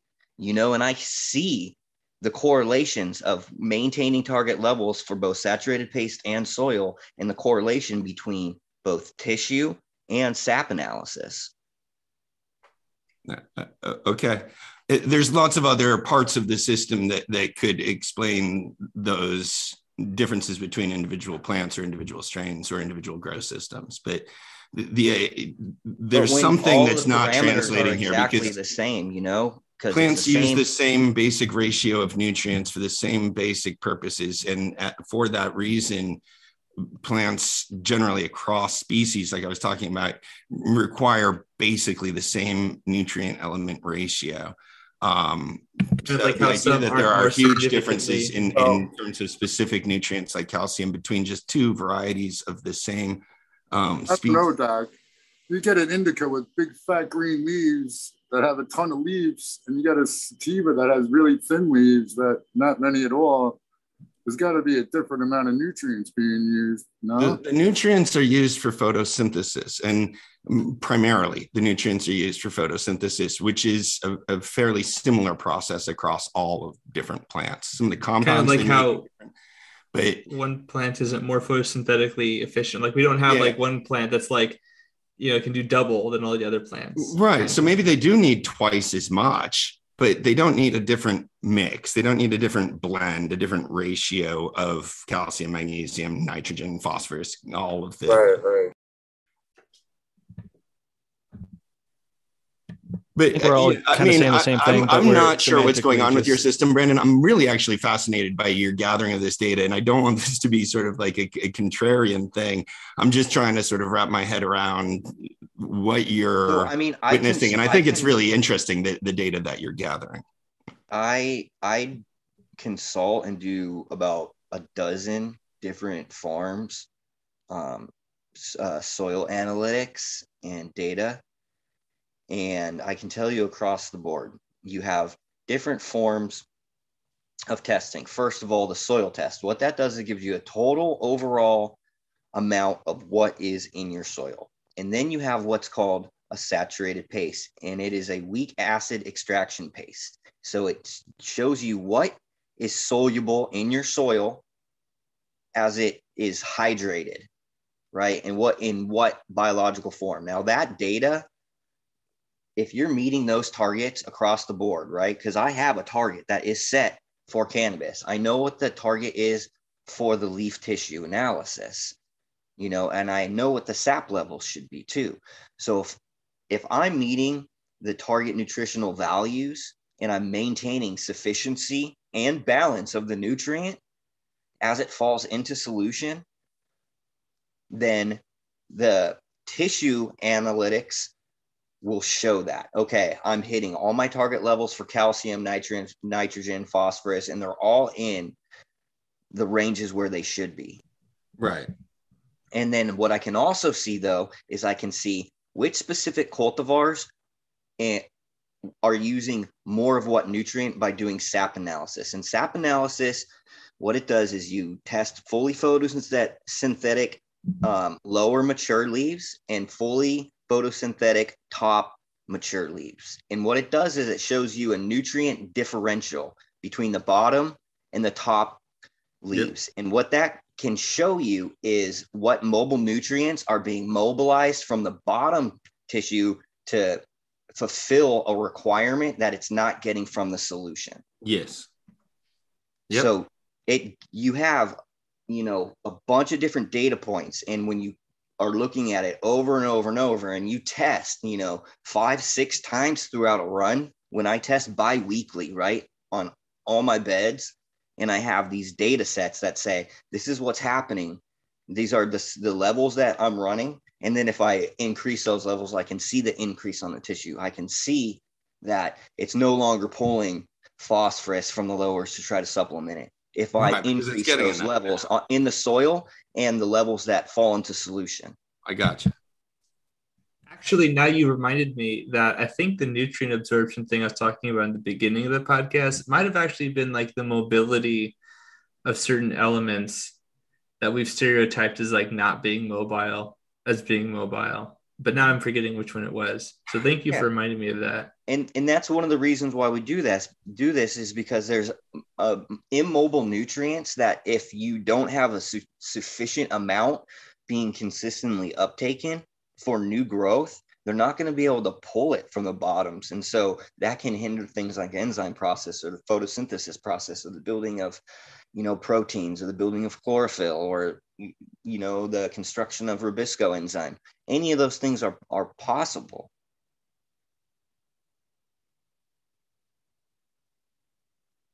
So I just try to keep all those levels, those target levels maintained in the in ideal ranges. And if you have your environment dialed in, you know, you it you know, you get these high quality and high yields. You can see, I mean, I just posted something on my IG feed today from Organic Glaze uh, when I was over there early today and they do all the same thing. I have a bunch of different people I work with, and they all get the same result because they all do the exact same system, and I've just replicated it over and over again.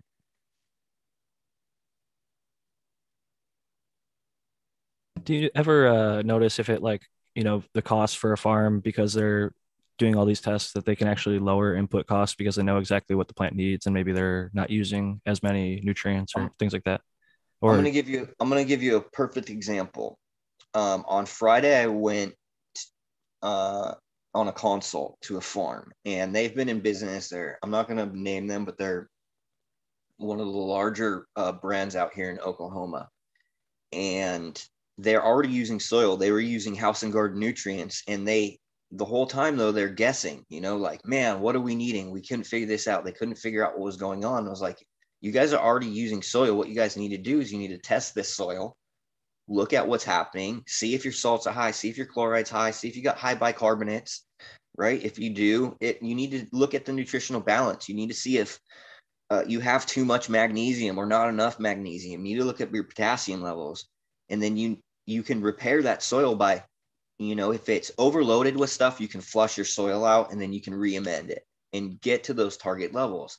And so there's a lot of people who are using bottles and that can completely be thrown out, and instead they get a pallet price on wholesale 50 pound bags of organic agriculture nutrients you know, mineral sulfates, gypsum, Epsom salt, um, you know, things like soy meal, amino acids, and they can incorporate that into their system and they know exactly how much they need to add so they're not wasting.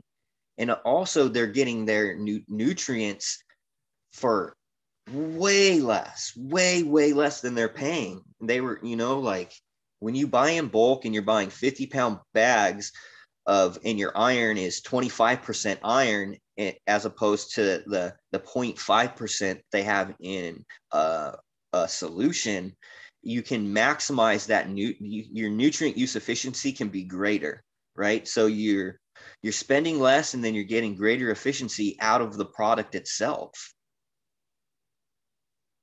so, yes, the whole idea behind doing this is to reduce the overhead for farms. And that's exactly what I've done. And I've been able to prove this model countless times. And it's one my dude, my I have been busy every day with the exception of today um, on consults. The whole for the last since the start of the uh the since the third. It's Pe- people want a piece day. of them some Brandon, man. Shit, they see your garden's killing it. They're like, "Fuck, I want to do that too. Uh, I'll, I'll fucking pay this dude." come out here, fucking check out my shit, get me in line, do it his way. I mean, if you got a, a proven system that's working for you, people are definitely going to want to try and replicate it in many different states, and uh, it, it makes sense.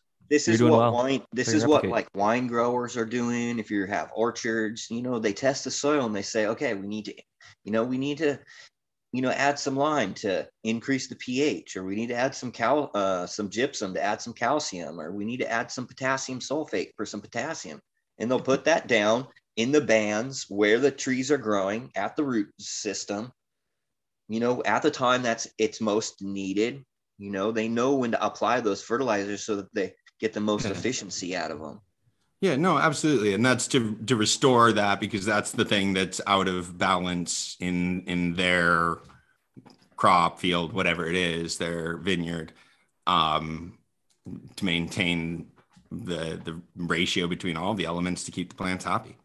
Yeah, and not only that, but you know, a lot of these farms, they're if they are growing in soil, um, they're throwing out their media and then they're buying more, or they might be growing. I like, you know, I have a couple people that I that I work with that were growing in cocoa, and they switched to soil because they were growing in cocoa almost identical to the way that I grow in soil, you know, fabric pots and all. And I was like, why don't you just switch the system out and then just test? And then you don't have to worry about. When, when you say soil, you're talking about a peat based media, though, right? We're talking, yeah, we're talking about a, well, I'm not talking about an agronomic soil. I'm talking about a peat based or a cocoa based uh, modified growing mix. Yeah, which is technically soilless, like without soil, but everybody seems to call it soil. This has been one of the big sort of points yeah, of, well, of education on our New Year's Grow Challenge, where we separated a peat group and a soil group. Um, and lots of people were confused about whether they were growing in peat or soil. There, the only difference really is the organic matter percentage and kind of some of the the the groups and the way that it reacts, right? Because you have a lot more clay and agri- agronomic soils, and so the chemistry soil. Different. Yeah, soil technically is sand, silt, and clay. Um, it can be a sandy soil too, which doesn't hold very much water, clay soil or loam. Um, but the base of soil is sand, silt, or clay, um, not peat. Peat is an organic process that is soilless. It's without sand, silt, or clay, so there is no soil per se. And I always and I usually it's refer to technically- it an it's org- technically- uh, a modified growing mix, but Yeah. um, It's you know, technically most people still call it soil. So I Isn't roll with it. silt like stone, right? And isn't pumice stone? So you've got a third of it is aeration. That's stone. That's silt. It's all Yeah. basically stones. They're just different granular sizes. So yeah. So I mean, you've got Yeah, we a have a lot of that too. Micronized, micronized gypsum and rock and there's clays phosphate. that are used in uh, even soilless media. Sometimes like Subcool's uh, super soil mix has uh, Montomillerite or something like that, and that's Montana, uh, Montana It's whatever the base is. And, and at that point, if you are mixing a soil in, you wouldn't probably call it soilless anymore, but it would still be a peat based Yeah. grow media. I agree. I agree with that. Well, I- as opposed I to a saw two, uh, soil based grow media. I did a I did a, a soil test on kind of like a hybrid system that was different types of soil, like real soil, topsoil mixed in with uh, peat and recycled soil on top of like composting lo- like logs and a ton of or, like crop covers and organic compost. And so it's kind of like a it's it's like a, a hybrid between uh, soil and soilless media. It was kind of interesting uh, concept that she was working with. Spartan Ground's got to get going here, but I wanted to also shout out Johnny Caniseed, who has re-brought out the sand tech, where he takes his clones and just puts them straight in sand because he saw it in some, uh, I think it was like some fruit tree um, propagation thing, and he uses it for cannabis, and that works. And that sand can go right into soil, so you've got your uh, sand portion. And I know people actually have topped their soil with sand to try and get rid of fun- fungus gnats and things like that, um, like playground sand, pH neutral or whatever. You Don't want to test probably just- Spartan. Yeah, you probably just pull it out and rinse it with some water, and it'd be just free roots. You probably wouldn't take Yeah, they are. with it at all. I'm just saying it's yeah, not going to hurt the soil, I guess, and it Yeah, for makes sure. it more like a actual soil. And people like think that a, a soil list isn't really anything like a true soil when there is some elements that are present that we might not think about firsthand. Yeah. Yeah, man. I as far as what we were just talking about, I think I I grow in soil when I go outside, but uh, otherwise in my pots, I, I consider I'm growing in compost. I'm growing in fucking compost, man. But anyhow, uh, it was an awesome chat. It flowed the whole time, man. Time just flew by, so that was cool. And it's good. I love these conversations back and forth like this. Uh, I think we learn the best that way. Um, so it was really enlightening for me. I don't know about anybody else. Anyways, cheers, chat. Cheers, everybody else. Fuck the MCMA, and I'll be on the Michigan Bros Grow Show in about uh, 15 minutes or so. Hell yeah, got to fight for uh, grower and caregiver rights, Grower Take it easy, man. and definitely check them out. In uh, 15 minutes, the Michigan Bros Grow Show will be going live uh, for their Sunday show, and they also do a late sesh tomorrow night. So check them out. They've got some really entertaining cannabis content as well. So appreciate Spartan always making time to come over and join us here as well because he's on lots of shows and uh, he's a marathon man. I don't know how he does it sometimes, but I appreciate all he puts out there. Even if he's just like, you know, tonight he was mostly quiet, but uh, I always appreciate him. That being said, another person who's been a little quiet tonight, I want to give Noah the Grow a chance. Uh, have you popped anything new recently? I know uh, we've talked a little bit about your garden and what's in flower, but I know you talked about having a tent and you wanted to try some new genetics out, and uh, I'm curious if how that stuff's been going. I haven't. I've had so much going on uh, with COVID and stuff, and um, I've been just barely able to even up, keep what I've got going on. But yeah, I haven't said a whole lot. Uh, when people higher level than me are talking on about some of this stuff, I uh, I'm at school. Uh, I'm, I'm paying close attention. I've listened intently to that entire conversation, and man, I don't know. You know, I don't know. I don't have any of that testing stuff that uh, that Brandon has, but I can just attest that I've that I can tell certain strains require different nutrients. Uh, I just over the years of growing the exact same strain, like I know my platinum plant, it requires this much of that, it more a little bit more. And I'm not talking like huge levels more, but I notice a difference when I give that plant a little bit more nitrogen. So, I, hey, I, I mean, it, could I be wrong? Sure, but just with my personal experience, I've noticed little things like that myself personally. So, I mean, I got bro science. That's what I got. You know what I mean? Old school stuff where I'm just checking it out and, you know, mentally making notes about, you know, that's how I've dialed stuff in. It's just change a little bit here, change a little bit there. And um, the, the, the, somebody said earlier, the, the half strength, I, I always go with that, you know, and then just dial, you know, so ramp it up. That's just how I've always done everything for the last almost 12 years. So, but uh, I I, got a bunch of really, I got a bunch of really cool seeds um, that I need to pop. I got some from Brandon. I got some from Kyle. I bought some from Cumberland Grower. I just haven't. Uh, I just haven't done it. Um, I got more than that. You know, I mean, I got all kinds of stuff. Um, I just uh, I haven't been able to do it.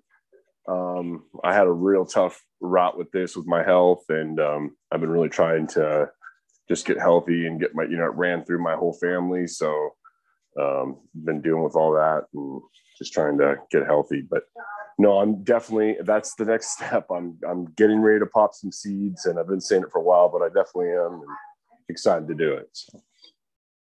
Well, we're definitely happy that you're getting better, and uh, we definitely don't want you to push yourself there too much. So take it easy and make sure you uh, are getting lots of sleep and staying hydrated, and uh, do your best to get a full recovery there. Because I know it's uh, it's tough. Everybody gets hit a little bit differently, but you've had a rough go of it, and I'm definitely happy to hear that you're Brutal. even just starting to feel better now. Is a great sign because some people, a lot of people, didn't make it through. My dad being one, and I know many other people have lost people. Sorry to hear that, man. So it's um it's a very real thing and I think that uh sometimes we gotta acknowledge it. I know there's a recent wave popping around and it's not the thing that most people want to talk about, but it definitely exists. I know it's gonna affect supply chains again. I, I almost guarantee if, if you're not already being impacted by it. So another reason I think to be able to be crafty with your stuff. I think like Dr. MJ has shown people I think how to um, like rinse and reuse your cocoa over and over and Brandon has shown people how to reuse your soil. So on both Very ends you can be um, you know frugal in that way. Cheap home grow you know the more you can reuse the stuff it, it lowers your input costs but it also lowers the cost on the planet. So and you can still have plenty of success with it. A lot of people got tricked into the idea of grow stores telling you you have to buy new shit every run fully everything new every single run. Pots nutrients media everything. Throw it all out or else you're going to have problems and um, in some cases you don't have to necessarily do that but I guess looking over at Matthew's uh, square, it lightened up there for a second. So I guess there are I, IPM implications of reusing things. So be careful when you uh, are reamending to, you know, be diligent about what you're bringing in and bringing out of your grow spaces and even places where you're amending soils, because uh, even though that's not where you're growing, that can attract pests that can uh, become involved in your grow space. So something to think about. This conversation actually reminded me that um, uh, when I used to work with uh, the ornamental growers of the Gerberas that I've talked about a bunch of times on the show, um, I remember that they would have, when we did the replanting, which was an onerous, uh, many, many week uh, process for these people.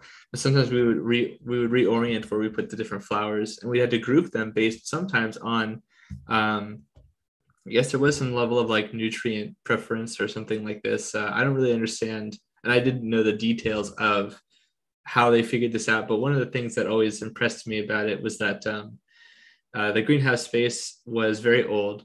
Um, it was built in the late '60s, and um, they would they were constantly dealing with other sorts of things. Like there were fire, you know, the fires are put out by management and other people all the time. Um, uh, they're not around anymore, so I don't feel bad saying anything about this. But uh, I think it really made it very difficult. It's very hard for them to even ascertain things because it was a big environment. The technology, you know, wasn't there in a lot of places. Um, and like you know, spitters and valves and pipe systems were old and kind of uh, decrepit. So um, you know, it made it very difficult for them, I think, to ascertain truly like certain nutrient ratios. Like things would just go haywire, and it'd be very difficult to to ascertain why. So to that end, you know, I know this is the cheap home grow podcast, and this is a commercial agriculture um, property, but uh, it's true what they say. You know, if you keep it simple, there's less things to troubleshoot, right? one of my favorite things, I guess, lately of keeping it simple was I've followed Jeremy at Build a Soil for a long time. He sources a lot of good um, inputs for people that are trying to build their own soil, hence the name of the website, I guess, and company. And um, he did a thing, it was like his grow series where he's doing kind of like what Brandon's doing, where he tested weekly to see the levels of nutrients in the saturated paste and uh, as well as the um, sap analysis. And then side by side, he did that versus just using uh, what he calls his craft blend, which is like, I think it's like 17 different amendments, and then um, watering in uh, six micronutrients with humic acid. And they had very similar results, like going basically like blind, but giving it like the buffet of amendments and micronutrients. Although it's not perfect, if you use a large enough pot growing with organics, you can uh, definitely have success cultivating that way. And he showed side by side. You can check out Build a Soil on Instagram, and he's got uh, plenty of side by side grows of different lights and uh, plants, and like he grew in earth boxes versus large pots. In one example, it was like a two 30 gallon pots next to like uh, two earth boxes, which are only like 15 uh, gallons of soil. So it actually kind of impressed me with it made me get an earth box and not from him in particular, but I got one and was surprised with the results because in that amount of space, it grew a lot more uh, biomass than what I was producing with uh, smaller pots. So um, I definitely have seen some really impressive stuff from him. And I definitely think uh, if people want to keep it simple, that's one really easy way to do it. You basically need two bags of inputs and your base soil. So um, with that being said, we've come up to the 555 hour here on the West Coast. And that's usually when I pass it around to the amazing panel that joined me this week to give their final thoughts and shout outs. And I'll start first with Matthew Gates. Yeah, I'm glad that people really enjoyed the dialogue, and I certainly did. And uh, especially because it was on a subject that I didn't have as much uh, learning on, to be honest. Uh, I tried to understand as best I can, but uh, plant physiology is, is complex, let alone animal. So um, if you're interested in that kind of subject, um, I actually just literally while we were po- uh, talking, I posted the um, uh, video of the Orius going after the thrips. And uh, so if you're interested in seeing that, that's on my account right now. This is the Zenthanol YouTube channel. And uh, you can also find my content at uh, my Instagram account at SyncAngel, S Y N C H A N G E L. And for professional inquiries, you can contact me at zenthanol.com. Or sometimes you can drop a DM in the Instagram. Sometimes uh, I am not too busy to take a look at those. We are very happy that you weren't too busy to join us this week and uh, to give us some great information as always. So thank you again for joining us. Next up, we have Matthew Gates, or not Matthew Gates. you just went. That was a good puff there. Uh, next up, we got Dr. MJ. Oh wow, that was funny. I was like, "Wow, am I living like is this a, a little Groundhog refresh? Day?" Yeah, like what happened? I thought we just Matrix. heard from Matthew Gates because I'm often, you know, when we're like three or four outros or intros in, I'm like, wait, did that person already talk? Did I miss somebody? Because you know we're double tapped backwards, ten seconds on the YouTube. You know, you double tap the screen and it goes back ten seconds. That's yeah, yeah, exactly, exactly. I'm like, wait, wait, this is live. I think it's coming on. Yeah. Um. Anyways, guys, this was an intellectually stimulating show. Um I definitely got me thinking about some interesting things. I, I hope everybody enjoyed it. I, I certainly wasn't uh, trying to cause problems. I'm just trying to understand. And I thought a lot of the stuff that, that Brandon was talking about was was really interesting. And I think it's commendable to to go after sort of an understanding on those levels. Um, you know, and we got into some other topics before that, including even my plans. I will plan to um, get my my journal posted. God, I'm going to try to do it tonight. I keep saying that though, and I keep not doing it, and people are gonna I'm gonna lose all credibility. Um, but it really is something that that I am going to do and and try to keep updated throughout this grow. Um, I'm having fun with it, and these are going to be four plants that are fun to grow together.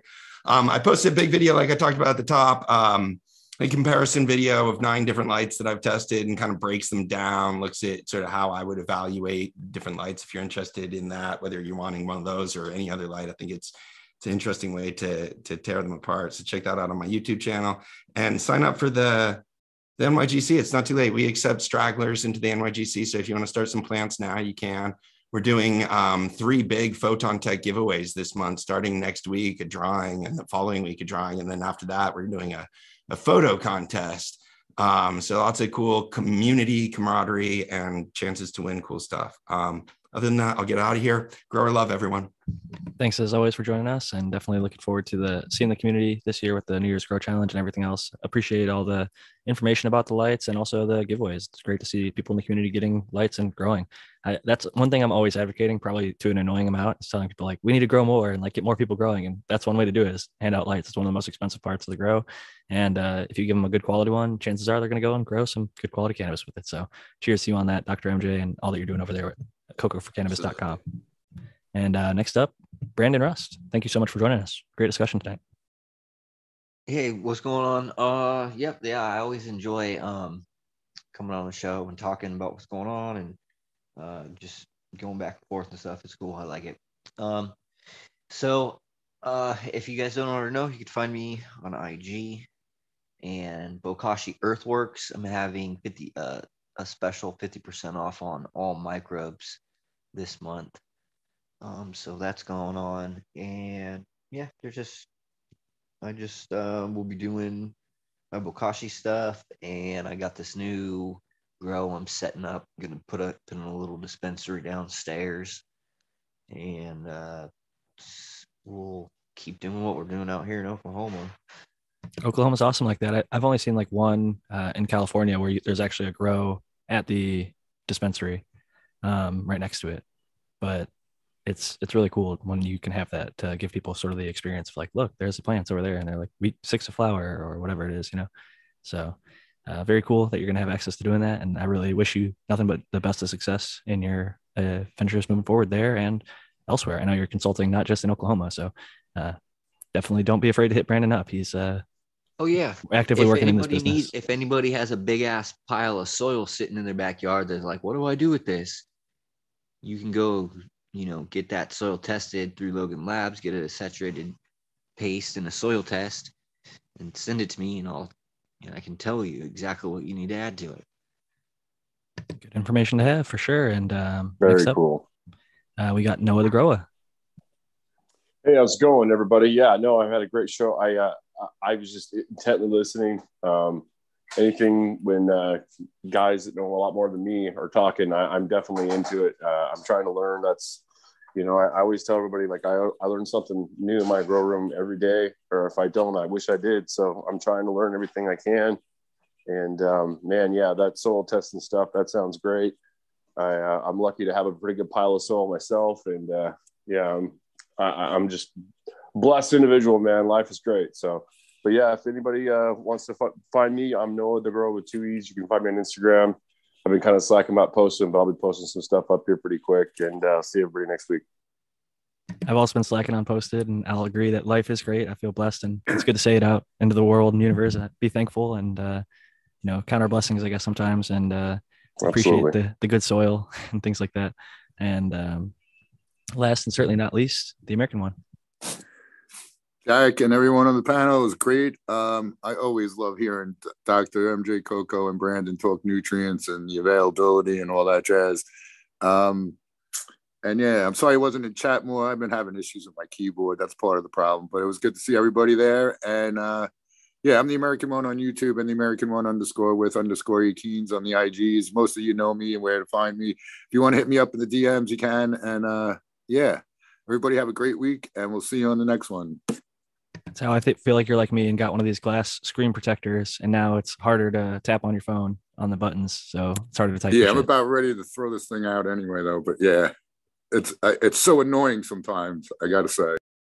It is super inconvenient, that's for sure. Um, I think it's about time for me to get a new phone. My screen underneath the screen protector is broken. That's just my way to avoid scratching up my fingers. I'm too cheap to want to replace it. I have the money. I just, uh, I don't know, something about I'll end up breaking it like the day after I get it replaced. So I just rather throw a five or ten dollar screen protector over it than spend the hundred plus or whatever it is to replace the screen. But I'm rambling about non-cannabis stuff as per usual sometimes. Uh, I've been Jack Greenstock, as always. Uh, I'm joined by an amazing panel.